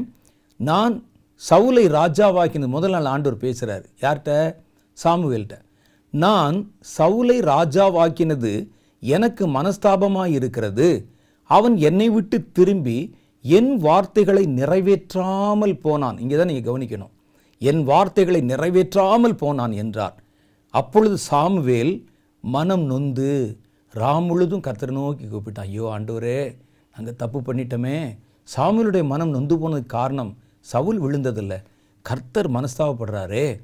இப்படிலாம் நடந்துருச்சேன்னு கர்த்தருடைய மனசு வேதனைப்படுதே அப்படின்னு சாமுவேல் மனம் நொந்து ராம் முழுவதும் கர்த்தரை நோக்கி கூப்பிட்டான். மறுநாள் அதிகாலமே எழுந்து சாமுவேல் சவுலை சந்திக்க போகிறான். சாமுவேல் தான் தெரியும் கர்த்தர் நேற்று ராத்திரி என்ன பேசினார்னு அப்பொழுது சவுல் கர்மேலுக்கு வந்து தனக்கு ஒரு ஜெயஸ்தம்பத்தை நாட்டி பின்பு பல இடங்களில் சென்று கில்காலுக்கு போனான் என்று சாமுவேலுக்கு சொல்லப்பட்டது. சாமுவேல் சவுலிடத்தில் போனான். சவுல் அவனை நோக்கி நீர் கர்த்தரால் ஆசிர்வதிக்கப்பட்டவர். கர்த்தருடைய வார்த்தையை நிறைவேற்றினேன் என்றான். பார்த்தீங்களா? ரெண்டு ஸ்டேட்மெண்ட்டும் எவ்வளவு கான்ட்ரவர்சியலாக இருக்குது பாருங்கள் கர்த்தர் சொன்னார் அவன் என் வார்த்தைகளை நிறைவேற்றாமல் போனான். சொல்லித்தான் அனுப்பியிருக்கிறார். சாமுவேல் இடத்துல சவுல் சொல்லுகிறான் கர்த்தருடைய வார்த்தைகளை நிறைவேற்றினேன். எவ்வளோ பெரிய மாய்மாலம் பாருங்கள் ஒருமுறை என் ஊழியத்திலே நான் ஒரு காரியத்தை பார்த்தேன். ஒரு குறிப்பிட்ட ஊழியக்காரர்கள் ஒரு ரெண்டு குரூப்பு கர்த்தர் எழுப்பி ஒரு பட்டணத்தின் ஆசீர்வாதத்துக்காகவும் ஒரு பட்டணத்தின் பாதுகாப்புக்காகவும் சொல்லி ஒரு ரெண்டு டீம் ஊழியர்கள் அதாவது இளம் ஊழியர்களை கர்த்தர் எழுப்பினார். அந்த பட்டணத்தை பாதுகாக்கிறதுக்காக நீங்கள் கிரியை செய்யணும் இன்னொன்று அந்த பட்டணத்தின் ஆசீர்வாதத்தை சாபமாய் மாற்றி கொண்டிருக்கிற பொல்லாத ஆவிகளை துரத்தி அந்த பட்டணத்தின் ஆசீர்வாதத்திற்காக ஜெபிக்கணும். ரெண்டு டீமு. நல்லா மனசில் வச்சுக்கோங்க. அவர் ரெண்டு பேரும் கர்த்தர் சொன்ன அந்த வேலையை செய்யலை. கர்த்தர் தங்களுக்கு கொடுத்த தரிசனம் கர்த்தர் எங்களோடு பேசினார் என்பதை வெளியே பிரபலப்படுத்துறதுலே முக்கியமாக இருந்தாங்க. நாங்கள் மற்ற ஊழியக்காரர்கள் யாருக்கு சளைத்தவர்கள் அல்ல. இங்கே இருக்கிற பாஸ்டர்கள் போதகர்கள் எல்லாரையும் விட இந்த பட்டணங்களை குறித்த உத்தரவாதத்தை கர்த்தர் எங்கிட்ட தான் கொடுத்துருக்கிறார் என்று இருந்தாங்க. அவர்கள் அதற்காக பல முறை பல காரியங்களை இந்த பட்டணங்களில் நிறைவேற்றி கொண்டே இருந்தாங்க. ஒரு முறை சில வருடங்களுக்கு முன்பாக நாங்கள் கர்த்தருடைய பாதத்தில் டிசம்பர் மாதம் காத்திருந்து ஜெபித்தோம். நான் மோகன் சிலாசரஸ் போன்றவர்கள் எல்லாம். அப்போ கர்த்தர் பிரத்யட்சமாய் ஒரு காரியத்தை பேசினார். ஒரு குறிப்பிட்ட பட்டணத்தை பாதுகாக்கும்படிக்கு ஒரு குழுவை நான் எழுப்பினேன். அந்த பட்டணத்தை ஆசிர்வதிக்கும்படிக்கு ஒரு ஒரு குழுவை நான் எழுப்பினேன். அந்த பட்டணம் ஆசிர்வதிக்கப்படவில்லை. அந்த பட்டணத்தை பாதுகாக்க ஒரு குழுவை எழுப்பினேன். அந்த பட்டணம் பாதுகாக்கப்படவில்லை. அவனவன் தன்னுடைய சுய பொழிவை தற்பொழிவை நாடி தன்னுடைய நாமத்தின் பிரஸ்தாபத்துக்கு என்று கிரியை செய்ததனால நான் அவர்களை தள்ளி போட்டேன் என்றார். கர்த்தர் பேசின வார்த்தை அப்படியே இருக்குது அதில். கர்த்தர் சொன்னது. ஏன்னா அங்கே சொல்லப்படுகிற ப்ராஃபஸெல்லாம் அப்படியே டைப் பண்ணி வச்சுருவாங்க. இதுதான் கர்த்தர் சொன்ன வார்த்தை. இது சாமியலுக்கு நடந்தது அப்படியே எனக்கு நடந்தது. சில நாட்கள் கழித்து அந்த குறிப்பிட்ட அந்த குழுவினரிடத்துல இருந்து எனக்கு சொல்கிறாங்க கர்த்தர் சொன்ன எல்லாவற்றையும் நாங்கள் நிறைவேற்றி விட்டோம். அடுத்து நாங்கள் என்ன செய்யணும்? கர்த்தர் எங்களை பயன்படுத்தி கொண்டிருக்கிறார். நான் சொன்னேன் கர்த்தர் உங்களை பயன்படுத்தலை. கர்த்தர் இன்னென்ன மாதிரி பேசியிருக்கிறார். இல்லை இல்லை. கர்த்தர் எங்களுக்கு சொன்ன எல்லாவற்றையும் நாங்கள் நிறைவேற்றி விட்டோம் என்று. நான் அதோடு கூட பேசுவதை நிறுத்தி கொண்டு விட்டேன். காரணம் என்ன அப்படின்னு நீங்கள் கேட்டிங்கன்னா இதே சம்பவம் தான் கர்த்தர் என்ன பேசினார்னு எங்களுக்கு தான் தெரியும். கர்த்தர் என்ன பேசினார் என்று சாமியலுக்கு தான் தெரியும். மனிதர்கள் நீங்கள் பேசுகிற வெளி வார்த்தைகளை நம்பி முடிவெடுப்பதற்கு நாங்கள் மனிதர்களுக்கான ஊழியர்கள் அல்ல தேவனுடைய ஸ்தானாபதிகள். கர்த்தருடைய ஊழியக்காரர்கள் கர்த்தர் தான் தள்ளிட்டாரே. தள்ளிட்டாருன்னு சொன்னால் அதை ஒத்துக்கொண்டு உடனே அதை சீர்படுத்துவதற்கு என்னென்னு யோசிக்கணும். மேலும் மேலும் அதை பெருசாக்கி கொண்டு கர்த்தரனை தள்ளுறது? தள்ளினாலும் நான் காரியங்களை செய்வேன் என்று போனால் கடைசியில் இந்த முடிவு பரிதாபமாக இருக்கும். இவனுடைய முடிவு அப்படித்தான் மாறுச்சு. கர்த்தர் முதல் நாள் இரவிலே பேசுகிறார். நான் சொன்ன எதையுமே அவன் செய்யவில்லை. என் மனம் விசாரப்படுகிறது என்றான். ஆனால் இவன் பாருங்க நான் கர்த்தர் சொன்ன எல்லாவற்றையும் நிறைவேற்றினேன் என்றான். விழுந்து போனவனுக்கு அடையாளமே அதாயா இது வேதம் சொல்லுகிறதே. இதை தெளிவாக போட்டிருக்கு. என்னென்ன வருதோ அதே மாதிரி சொல்லுகிறதே. அது மாத்திரம் இல்லை சாமியலுக்கு ஒரு ஐஸ் வேறு. நீர் கர்த்தரால் ஆசீர்வதிக்கப்பட்டவராமே. நீர் கர்த்தருடைய தீர்க்க தரிசி பாருங்கள் நான் எல்லாத்தையும் செஞ்சு முடிச்சிட்டேன். ஆ. இவர் சொன்ன உடனே அவர் நம்பிடுவாராம். அவர் ஏற்றுக்கொண்டு விடுவாராம். இதுதான் கர்த்தருடைய வேதம் சொல்லுகிறது. உன் வழிகள் என் வழிகள் அல்ல. உனக்கு பிரியமாக இருக்கும். உங்களுக்கு அது என்னமோ நீங்கள் பெருசாக சாதித்த மாதிரி தெரியும். கர்த்தர் அதை தள்ளி விட்டாரே அன்னை காயினுக்கு தான் படைத்த பலிப்பொருள் பெருசாக தான் தெரிஞ்சது. ஆனால் கர்த்தர் அதை தள்ளிட்டாரே. அதான முக்கியம். அங்கே தானே நம்ம ரொம்ப கவனிக்கணும். இதுதான் அவனுடைய விழுகைக்கு காரணம். கடைசியாக ஒரு காரியத்தை சொல்லி நிறைவுக்கு நான் வர விரும்புகிறேன். நாம் கடந்து போகிற பாதையில் கர்த்தர் நம்ம கொண்டு வந்து நிறுத்துகிற சில இடங்கள் ஆசீர்வாதமாக தோன்றுச்சு அப்படிங்கிறதுக்காக நீங்கள் சுய திருப்தி அடைந்து உங்கள் ஓட்டத்தை நிறுத்தி விடாதீர்கள்.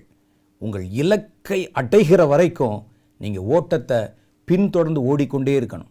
நடுவில் அப்படி இளைப்பாடுற மாதிரி வரும். போதும். அப்படின்னு நின்றக்கூடாது அப்படி நின்றுட்டீங்கன்னா உங்கள் பலம் குறைந்து போய்விடும். நீங்கள் கைவிடப்பட்டு போய் விடுவீர்கள் நல்லா பாருங்கள் வேதத்தில் ஒரு சம்பவம் சொல்லப்பட்டிருக்கிறது. இஸ்ரேவேல் ஜனங்கள் அப்படியே பிரயாணம் பண்ணி போய் கொண்டிருக்கிறாங்க. கர்த்தர் எங்கே கொண்டு போகிறேன்னு சொல்கிறாரு பாலும் தேனும் ஓடுகிற கானான் தேசம். அதுதான் அவங்களுடைய இலக்கு கோல் எய்ம். அங்கே போகணும். அதுதான் கர்த்தர் சொன்ன தேசம். அப்படி இவர்கள் போய் கொண்டிருக்கும்போது ஒரு குறிப்பிட்ட இடத்துல நிறைய செழிப்பு இருக்கிறதை பார்த்து ரூபன் கோத்திரத்தார் நாங்கள் இங்கேயே தங்கிடுறோம் அப்படின்னு சொல்லி திருப்தி அடைந்து விட்டார்கள். கர்த்தருடைய வேதத்தில் ஒரு சம்பவம் சொல்லப்பட்டிருக்கிறதை பார்க்கிறோம். இஸ்ரேவேல் ஜனங்கள் வனாந்திரத்தில் வழிநடந்து போய் கொண்டிருக்கிறாங்க. அவங்க எங்கே போகணும்? அவங்களோட இலக்கு எங்கன்னு கேட்டால் கானான் தேசம்.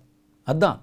ஆனால் கானான் தேசத்துக்குள்ளே போகிறதுக்கு முன்னால் அவர்களுக்கு அதைவிட நல்லா தோன்ற ஒரு தேசம் கண்ணுக்கு தென்பட்டது. அதை பார்த்தோன்னே உங்களுக்கு ஆசை வந்துருச்சு. எதுக்கு இன்னும் போய் நம்ம நடந்து போய் கொண்டிருக்கணும்? இந்த இடத்துல நம்ம டென்ட்டை போட்டுருவோம். நிறைய ஊழியக்காரன் அப்படி தான் பாதியில் டென்ட்டு போட்டு உட்காந்துட்டாங்க அவருடைய இலக்கை அடைவதில்லை. இடையிலே வசதி வந்துடும் வாய்ப்பு வந்துடும் கட்டடங்கள் வந்துடும் பிள்ளை குட்டி வந்துடுவாங்க மகன் மருமகன் மருமகள் எல்லாம் வந்துடுவாங்க ஒரு நல்ல ஒரு கூடாரம் ஆயிரும். போதும் நின்று. அதோட அவர்கள் சுய திருப்தி அடைந்து நின்று விடுவார்கள். அவர்களுக்கு கர்த்தர் வைத்திருந்த தரிசனம் அவர்களுக்கு கர்த்தர் வைத்திருக்கிற இலக்கு வேறையாக இருக்கும். நான் பிரதானமாக உங்களுக்கு சொல்வது என்னவென்றால் வழியில் உங்களுக்கு எவ்வளவு திருப்தி வந்தாலும் உங்கள் இலக்கை அடைகிற வரைக்கும் தொடர்ந்து போய்க்கொண்டே இருங்கள். செட்டில் ஆயிராதீங்க எந்த இடத்துலையும். உங்கள் இலக்கை போய் சேர்ற வரைக்கும் செட்டில் ஆயிராதீங்க. அப்படி செட்டில் ஆகிற மாதிரி சூழ்நிலைகள் வரும். கவனமாக நம்ம நடந்து கொள்ளணும். வேதத்தில் பாருங்கள் எண்ணாம புஸ்தகம் இருபத்தி மூன்றாவது அதிகாரத்தில் சில பகுதி சொல்லுகிறது. ரூபன் புத்திரருக்கும் காத் புத்திரருக்கும் ஆடு மாடுகள் திரளாயிருந்தது அவர்கள் யாசேர் தேசத்தையும் கிலையாத் தேசத்தையும் பார்த்தபோது யாசேருடைய தேசம்னு ஒரு தேசம் கானானுக்கு போகிறதுக்கு கொஞ்சம் முன்னால் வருது. அந்த தேசத்து வழியாக அவங்க பார்த்தபோது அது ஆடு மாடுகளுக்கு தகுந்த இடம் என்று சொல்லி என்று கண்டார்கள்.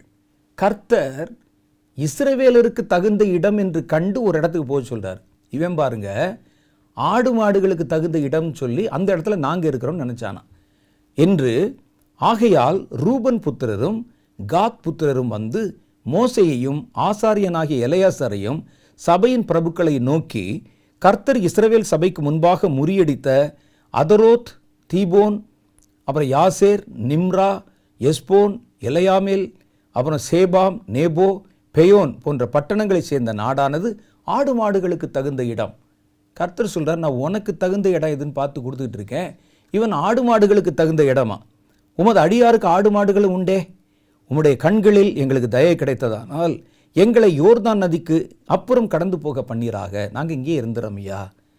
எங்களை மறுபடியும் வருத்தி காணான் வரைக்கும் கொண்டு போக வேணாம். யோர்தானுக்கு அந்த கரில் இருந்துறோம். ஆற்றுக்குள்ளெல்லாம் இறங்க நாங்கள் விரும்பலை. இந்த நாட்டை உமது அடியாருக்கு காணியாட்சியாக கொடுங்க. இந்த ஊரையே எங்கள் பேரில் பட்டா போட்டு கொடுத்துருங்க. அப்பொழுது மோசை காத் புத்திரரையும் ரூபன் புத்திரரை நோக்கி உங்கள் சகோதரர் யுத்தத்துக்கு போகையிலே நீங்கள் இங்கே இருப்பீர்களோ? என்று கேட்டான்.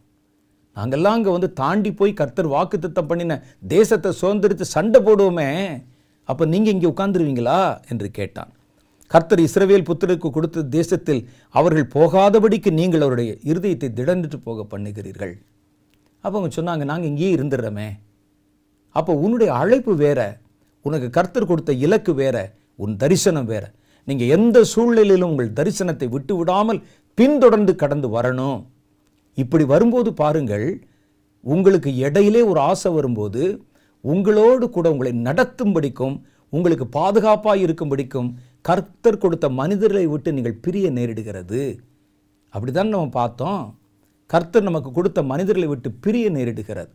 மோசை விட்டு பிரியறேன்னு சொன்னாங்க அவங்க இந்த இடம் நல்லா இருக்கே பிரிஞ்சிடுறோம் அப்படின்னு சொன்னாங்க. ஒரு தீர்க்கதரிசியை ஒரு ஒரு வழிநடத்தின ஒரு மனிதனை விட்டு பிரிகிறோம் என்று சொன்னார்கள்.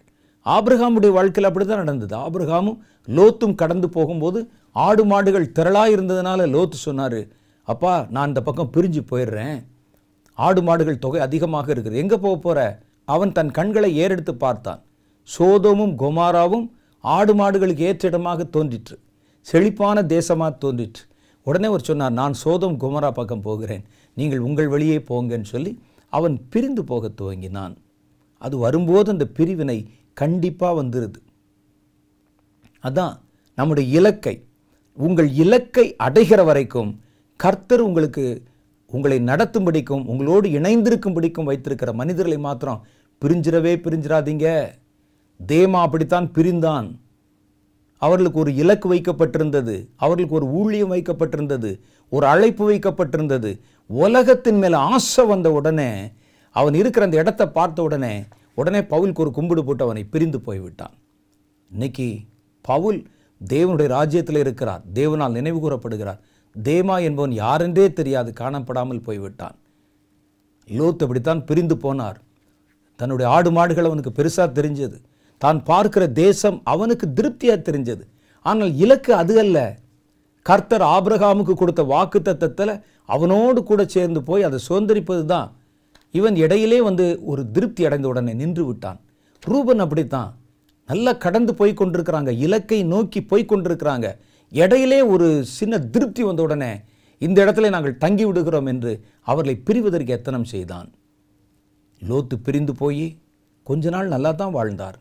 கடைசியில் பாருங்க அவன் பெற்றுக்கொண்ட கிருபை திரளான ஆடு மாடுகள் ஆஸ்தி எல்லாவற்றையும் இழக்க கொடுத்து அதே லோத்து கட்டின துணியோடு ரெண்டு வாலிப மகள்கள் மாத்திரம் மிச்சமாக இருக்கிற மனைவியை கூட இழந்து விட்டு பண்ட பாத்திரம் எது இல்லாமல் அனாதையா அகதியா சோதோம் குமாராவை விட்டு உயிர் தப்ப ஓடி வந்த காட்சியை பார்க்குறோம். அதுதான் அவனுடைய பலம் போச்சு அவருடைய கிருபை போச்சு. காரணம் என்ன? அவன் இடையிலே கண்ட செழிப்பிலே தன் கவனத்தை திருப்பினான். தன் அழைப்பை மறந்தான். தன் அழைப்பை இழந்தான். இதனால்தான் இந்த காரியங்கள் அவனுக்குள்ளே சம்பவித்தது என்று தேவனுடைய வேதம் சொல்லுகிறதை கருத்தில் வைத்து கொள்ளுங்கள். அதனால் ஒவ்வொரு காரியத்திலும் நம்முடைய வாழ்க்கையில் இப்படிப்பட்ட வெடிப்புகள் நமக்கு இருக்கான்னு பாருங்கள் சிலர் கர்த்தர் பெரிய ஊழியத்துக்கு அழைச்சிருப்பார். நடுவில் வரும்போதே ஏதாவது ஒன்று பார்ப்போம். ஏன் கர்த்தர் சொன்ன அதை செய்யணும்? இப்போ நம்ம செய்கிறது அதை விட நல்லா இருக்குதே. நம்ம இதிலேயே நின்று விடுவோம் என்று சொல்லி தன் ஓட்டத்தை நிறுத்திடுவாங்க. நான் ஒரு காரியத்தை ஒரு ரகசியத்தை உங்களுக்கு சொல்கிறேன் கர்த்தர் உங்களுக்கு நியமித்திருக்கிற ஓட்டத்தை நிறுத்தினா உன் பலம் உன்னை விட்டு போய்விடும். ஓடுற வரைக்கும் தான் உனக்கு பலம். ஓடுறதை நிறுத்தினா உன் பலம் போய்விடும். அப்பா எல்லாம் செய்து முடிச்சாச்சு. ஒரு இடத்த வாங்குவோம் ஒரு ஒரு நிலத்தை வாங்குவோம் வீடை கட்ட உட்கார்ந்தோம். உட்கார்ந்தா முடிஞ்சது உன்னுடைய பலம் போச்சு. நீ பூமியில் இருக்கிற கடைசி நிமிஷம் வரைக்கும். உன் இலக்கை அடைகிற வரைக்கும் நீ ஓடிக்கொண்டே இருக்கணும். அதுதான் உன்னுடைய பலம். ஓடுறதை மாற்ற நிறுத்திடாதீங்க. பார்த்து சூழ்நிலையை பார்த்து நிறுத்திடாதீங்க.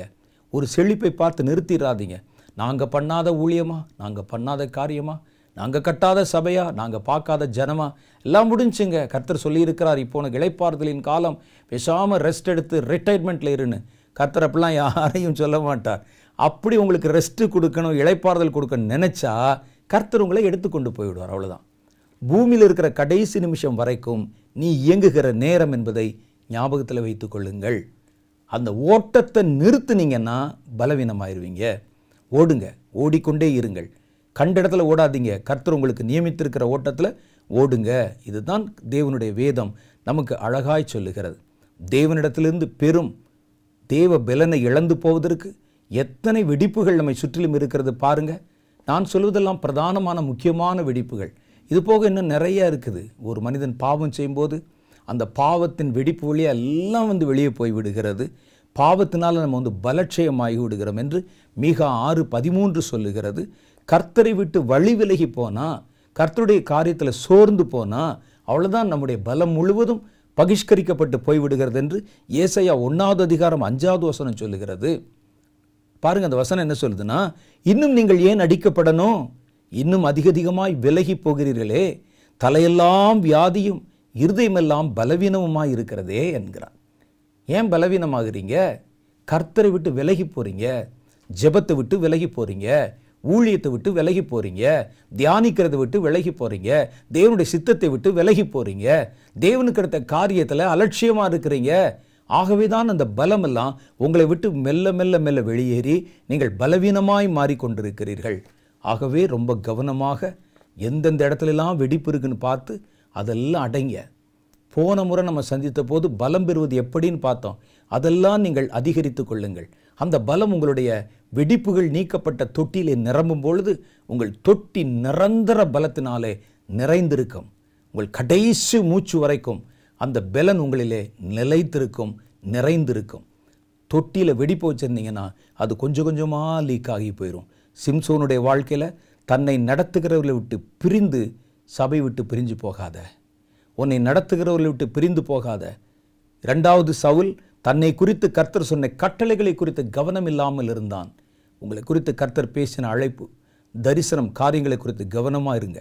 மூணாவது சவுலுடைய வெடிப்பு அவன் இழிவான ஆதாயத்தின் மேல் இச்சை வைத்திருந்தான். கர்த்துடைய காரியங்களை வச்சு உலகத்தில் லாபம் சம்பாதிக்கணும் வியாபாரம் பண்ணணும்னு யோசிக்கவே யோசிக்காதீங்க. அது கர்த்துடைய அழைப்பை ஒன்றுமில்லாமல் மாற்றிவிடும். எனக்கு தெரிஞ்சு ஒரு பெரிய அழைப்பை தரிசனத்தை கர்த்தர் ஒரு குழுவினரிடத்திலே கொடுத்தார். அதுக்கு பெரிய திட்டம். கொடுத்து இந்த வேலையை இந்த ஊழியத்தை எப்படி செய்யணும்னு சொல்லி. அவ்வளோ பெரிய திட்டமாக இருந்ததுனால அந்த திட்டத்தை நாம் எப்படி செய்வது என்று அதற்கு சில திட்டங்களை திட்டினாங்க. உடனே அதுக்குள்ளே கொஞ்சம் வியாபாரிகள் உள்ளே வந்துட்டாங்க. இந்த திட்டத்தை நம்ம வந்து நடத்தும்போது இதில் எப்படி பணம் சம்பாதிக்கலாம்? எப்படி இதில் வந்து நமக்கு நமக்கு தற்பொழிவை நாடலாம் சொல்லி அதை வியாபாரமாக்கினார்கள். என் கண்கள் பார்க்க அந்த தரிசனத்தின் கதவு அடைக்கப்பட்டு விட்டது.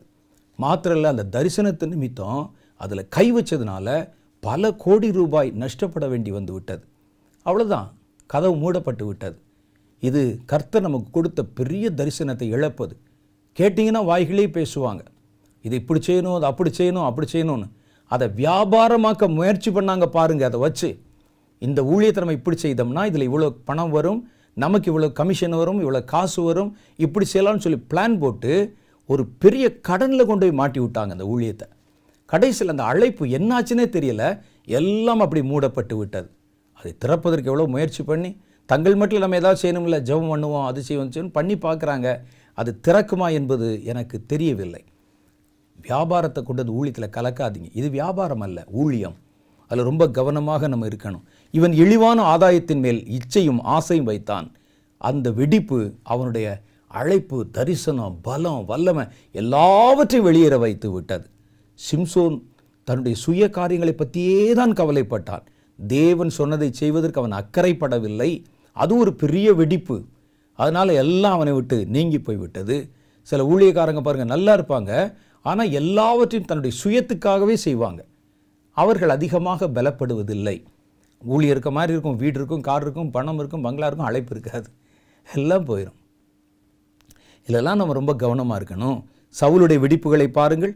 தேவன் அழைத்தது அழைப்பை தனக்குத்தானே ஒரு புது அழைப்பை ஏற்படுத்தி கொண்டு அடுத்தவருடைய அழைப்பை அபகரித்து கொள்ள நினைத்தான். இழிவான ஆதாயத்தை இச்சித்து கொள்ளை பொருள்கள் மேலே தன் கண்களை வைத்தான். அவன் தனக்கென்று ஒரு ஜெயஸ்தம்பத்தை நாட்டி தன்னுடைய பெயர் பிரஸ்தாபத்தை விரும்பினான். அடுத்து மிக முக்கியமான ஒரு காரியம் சொல்ல மறந்துட்டேன். சவுல் தேவ மனிதனை கொல்லும்படி தேடினான். அதான் முக்கியம். கர்த்தர் ஒரு ஆள் அபிஷேகம் பண்ணியாச்சியா? கர்த்தர் அடுத்து அந்த இடத்துல வேறு ஒருவரை அபிஷேகம் பண்ணி விட்டார் தாவீது. அபிஷேகம் பண்ணியாச்சு. இப்போ பாருங்கள் அவனுடைய முழு பொறாமை இவனை கொல்லாமல் விடக்கூடாதுன்னு சொல்லி கர்த்தரால் ஏற்படுத்தப்பட்ட ஊழியக்காரர்களுக்கு விரோதமாக உன் கையை தூக்குனீன்னா கொஞ்ச நாள் உன் வண்டி ஓடும் நீ பலவீனமாகி படுத்துருவ. அதான் நான் நிறைய சொல்கிறது உண்டு ஒரு யூடியூப் கிடச்சிருச்சு ஒரு கேமரா கிடச்சிருச்சு ஒரு வசதி கிடைத்து விட்டது என்பதற்காக பக்க வழியில் உள்ளே நுழைஞ்சவங்கலாம் பார்க்குற ஊழியக்காரன் எல்லாம் பிடிச்சி திட்டுறது. அவர்களை அவமானப்படுத்துவதற்காக விரும்புவது. ஒரு சின்ன கல் அசைச்சிருக்க மாட்டான். ஒரு நாலு பேருடைய ரட்சிப்புக்கு காரணமாக இருந்திருக்க மாட்டான். அவர்கள் தேவ மனிதனை கொல்ல தேடுவார்கள். ஒரு சின்ன ஒரு சபை பிரிவினர் ஒரு ஊழியக்காரர் நான் கேள்விப்பட்டேன் பார்த்ததில்ல. ஒரு ஊழியக்காரர் அவங்க என்ன செய்வாங்கன்னா ஒரு சின்ன கூட்டமாக கூடுவாங்க. கொஞ்சம் ஏழை எளிய ஜனங்களுக்கு உதவி செய்வார்கள் என்று கேள்விப்பட்டு கொஞ்சம் பேர் உதவி செய்வாங்க. உதவி செய்கிறது பெருசு இல்லை. நான் செய்கிறது தான் சரி. மற்றவெல்லாம் அந்த ஊழியக்காரன் செய்கிறானா ஐயா? இந்த ஊழியக்காரன் செய்கிறானா எல்லாம் பாருங்கள் அப்படி இருக்காங்க இப்படி இருக்காங்கன்னு கண்ணா பின்னான்னு பேசுகிறது ஒரு முறை அவர்கள் கூடி இருந்த கூட்டத்தில் அவங்கெல்லாம் கூடி சில ஊழியக்காரருடைய பெயர்களை சொல்லி சபிச்சு ஜோம் பண்ணுவோம் அப்படின்னு ஜோம் பண்ணாங்க. மோகன் சில் ஆசரசை சபிப்போம். எல்லாரும் சேர்ந்து ஒரு பத்து பேர் ஒரு பத்து ஐம்பது பேர். வந்து மோகன் சில் ஆசரசை சபிக்கிறோம். அவர் போகிற வாகனம் இப்படி ஆகணும். அவர் வந்து வழியில் இப்படி ஆகணும் அப்படி ஆகணும்னு சொல்லி சபிப்போம். அடுத்து இவரை சபிப்போம் அவரை சபிப்போம்னு சொல்லி கடைசியில் ஏன் பேரை சொல்லி அவனை சபிப்போம். சபிச்சு ஒன்றுமில்லாமல் ஆக்கும்னு சொன்னாங்க. இன்றைக்கி நாங்கள் இருக்கிறோம். சபித்தவர்கள் என்னானார்கள் என்றே தெரியவில்லை. கொல்ல தேடினானாம் விரட்டினானாம். ஏன் உனக்கு அவனுக்கு என்னையா பிரச்சனை? பொறாமை. பொறாமை. ஊழியக்காரனுக்கு. இப்படி சும்மா உட்கார்ந்துருக்க நேரத்தில் எதையாவது அவரை பற்றி இவரை பற்றி. உனக்கு என்ன வேலை அதில்? ஒருவேளை நீங்கள் கர்த்தருக்கென்று பெரிய காரியங்களை சாதித்து ஒரு கள்ள ஊழியக்காரன் எழும்புறான் அப்படிங்கிற நீங்கள் கண்டுபிடிச்சி உங்கள் மந்தையை எச்சரிக்கைப்படுத்துவதற்கு நீங்கள் முயற்சி பண்ணால் உங்களை பாராட்டலாம். பவுல் செய்திருக்கிறார் அப்படி. நீ எதுவுமே செய்யலையே. யாரை எச்சரிக்கைப்படுத்துவதற்காக மற்றவர்கள் மேலே சேர்வாரி நீ முதல்ல போடுற? மற்றவருடைய குறைகளை சொல்லணுமா? முதல் நீ ஊழியம் செய்யி தேவனுக்கென்று காரியங்களை செய். ஒரு கல்லை கூட அசைச்சு போட்டிருக்க மாட்டான். உட்காந்துக்கிட்டு அவர் தப்பு இவர் தப்பு அந்த பாஸ்டர் தப்பு இந்த சபை தப்புன்னு சொல்லி யூடியூப் சேனலை விட்டு வியூஸ் எண்ணி கொண்டிருப்பது இதெல்லாம் சாபத்திற்கு அடையாளம். கடைசியில் பாருங்கள் இப்படிப்பட்ட காரியங்களை செய்தனால்தான் சவுல் தண்டிக்கப்பட்டான். இன்னொரு காரியம் உங்களுக்கு தெரியுமா? இஸ்ரவேலில் யூதர்கள் நடுவில் இஸ்ரவேல் நடுவில் யார் முற்பிதாக்களில் யார் மறித்தாலும் அவருடைய சரீரத்தை கொண்டு வந்து முற்பிதாக்களின் கல்லறையிலே அடக்கம் பண்ணுவாங்க. சவுல் ஒருவனுடைய சரீரம் மாத்திரம்தான் தீ வைத்து எரிக்கப்பட்டது. அவன் உடம்பு கூட கிடைக்கல. அவனுடைய மு- இந்த உயிர்த்தெழுதல் நாளில் கூட முற்பிதாக்களுடைய கல்லறையில் எல்லா ராஜாக்களும் கொண்டு வந்து வைக்கப்பட்டிருக்காங்களே. அதற்கு கூட இடம் கிடைக்கல எலும்பு கூட கிடைக்கல. அவனை தீ வைத்து கொளுத்தி விட்டார்கள் என்று வேதம் சொல்லுது. இப்படி தான் அழைப்பை இழந்து போகுது தரிசனத்தை இழந்து போகுது பலத்தை இழந்து போகுது. தேவன் கொடுத்த காரியத்தில் கொஞ்சம் கவனமாக இருந்தால் சவுல் இன்றைக்கு கர்த்தருடைய பெயர் சொல்லுகிற ஒரு ஊழியக்காரனாக தேவனால் அழைக்கப்பட்ட ஒரு மனிதனாக இன்றைக்கு வரைக்கும் வேதத்திலும் சரித்திரத்திலும் நிலைநிறுத்தப்பட்டிருப்பான். ஆகவே தான் கர்த்தருடைய வேதம் சொல்லுது ரொம்ப கவனமாக இருங்க. கர்த்தரிடத்தில் பலத்தை வாங்குறது பெருசு இல்லை பலப்படுத்தி கொள்ளுவது பெருசில்லை அதை தக்க வச்சுக்கிறனும் வெடிப்பை முதல்ல அடைங்க உங்களை நல்லா டெஸ்ட் பண்ணி பாருங்கள் வெடிப்புகளை பற்றி பேசினா இன்னும் பேசலாம். இதெல்லாம் பிரதானமானது. இவைகளை எல்லாம் யோசித்து பாருங்கள். அவைகளை அடையுங்கள். அப்போ கர்த்தருடைய கிருபைக்கு மன்றாடுங்கள். கர்த்தர் உங்களுடைய அடைக்கப்பட்ட தொட்டியை நிரப்புவார். அந்த தொட்டி நிரம்பி வழியும் நிலைத்தும் நிற்கும்.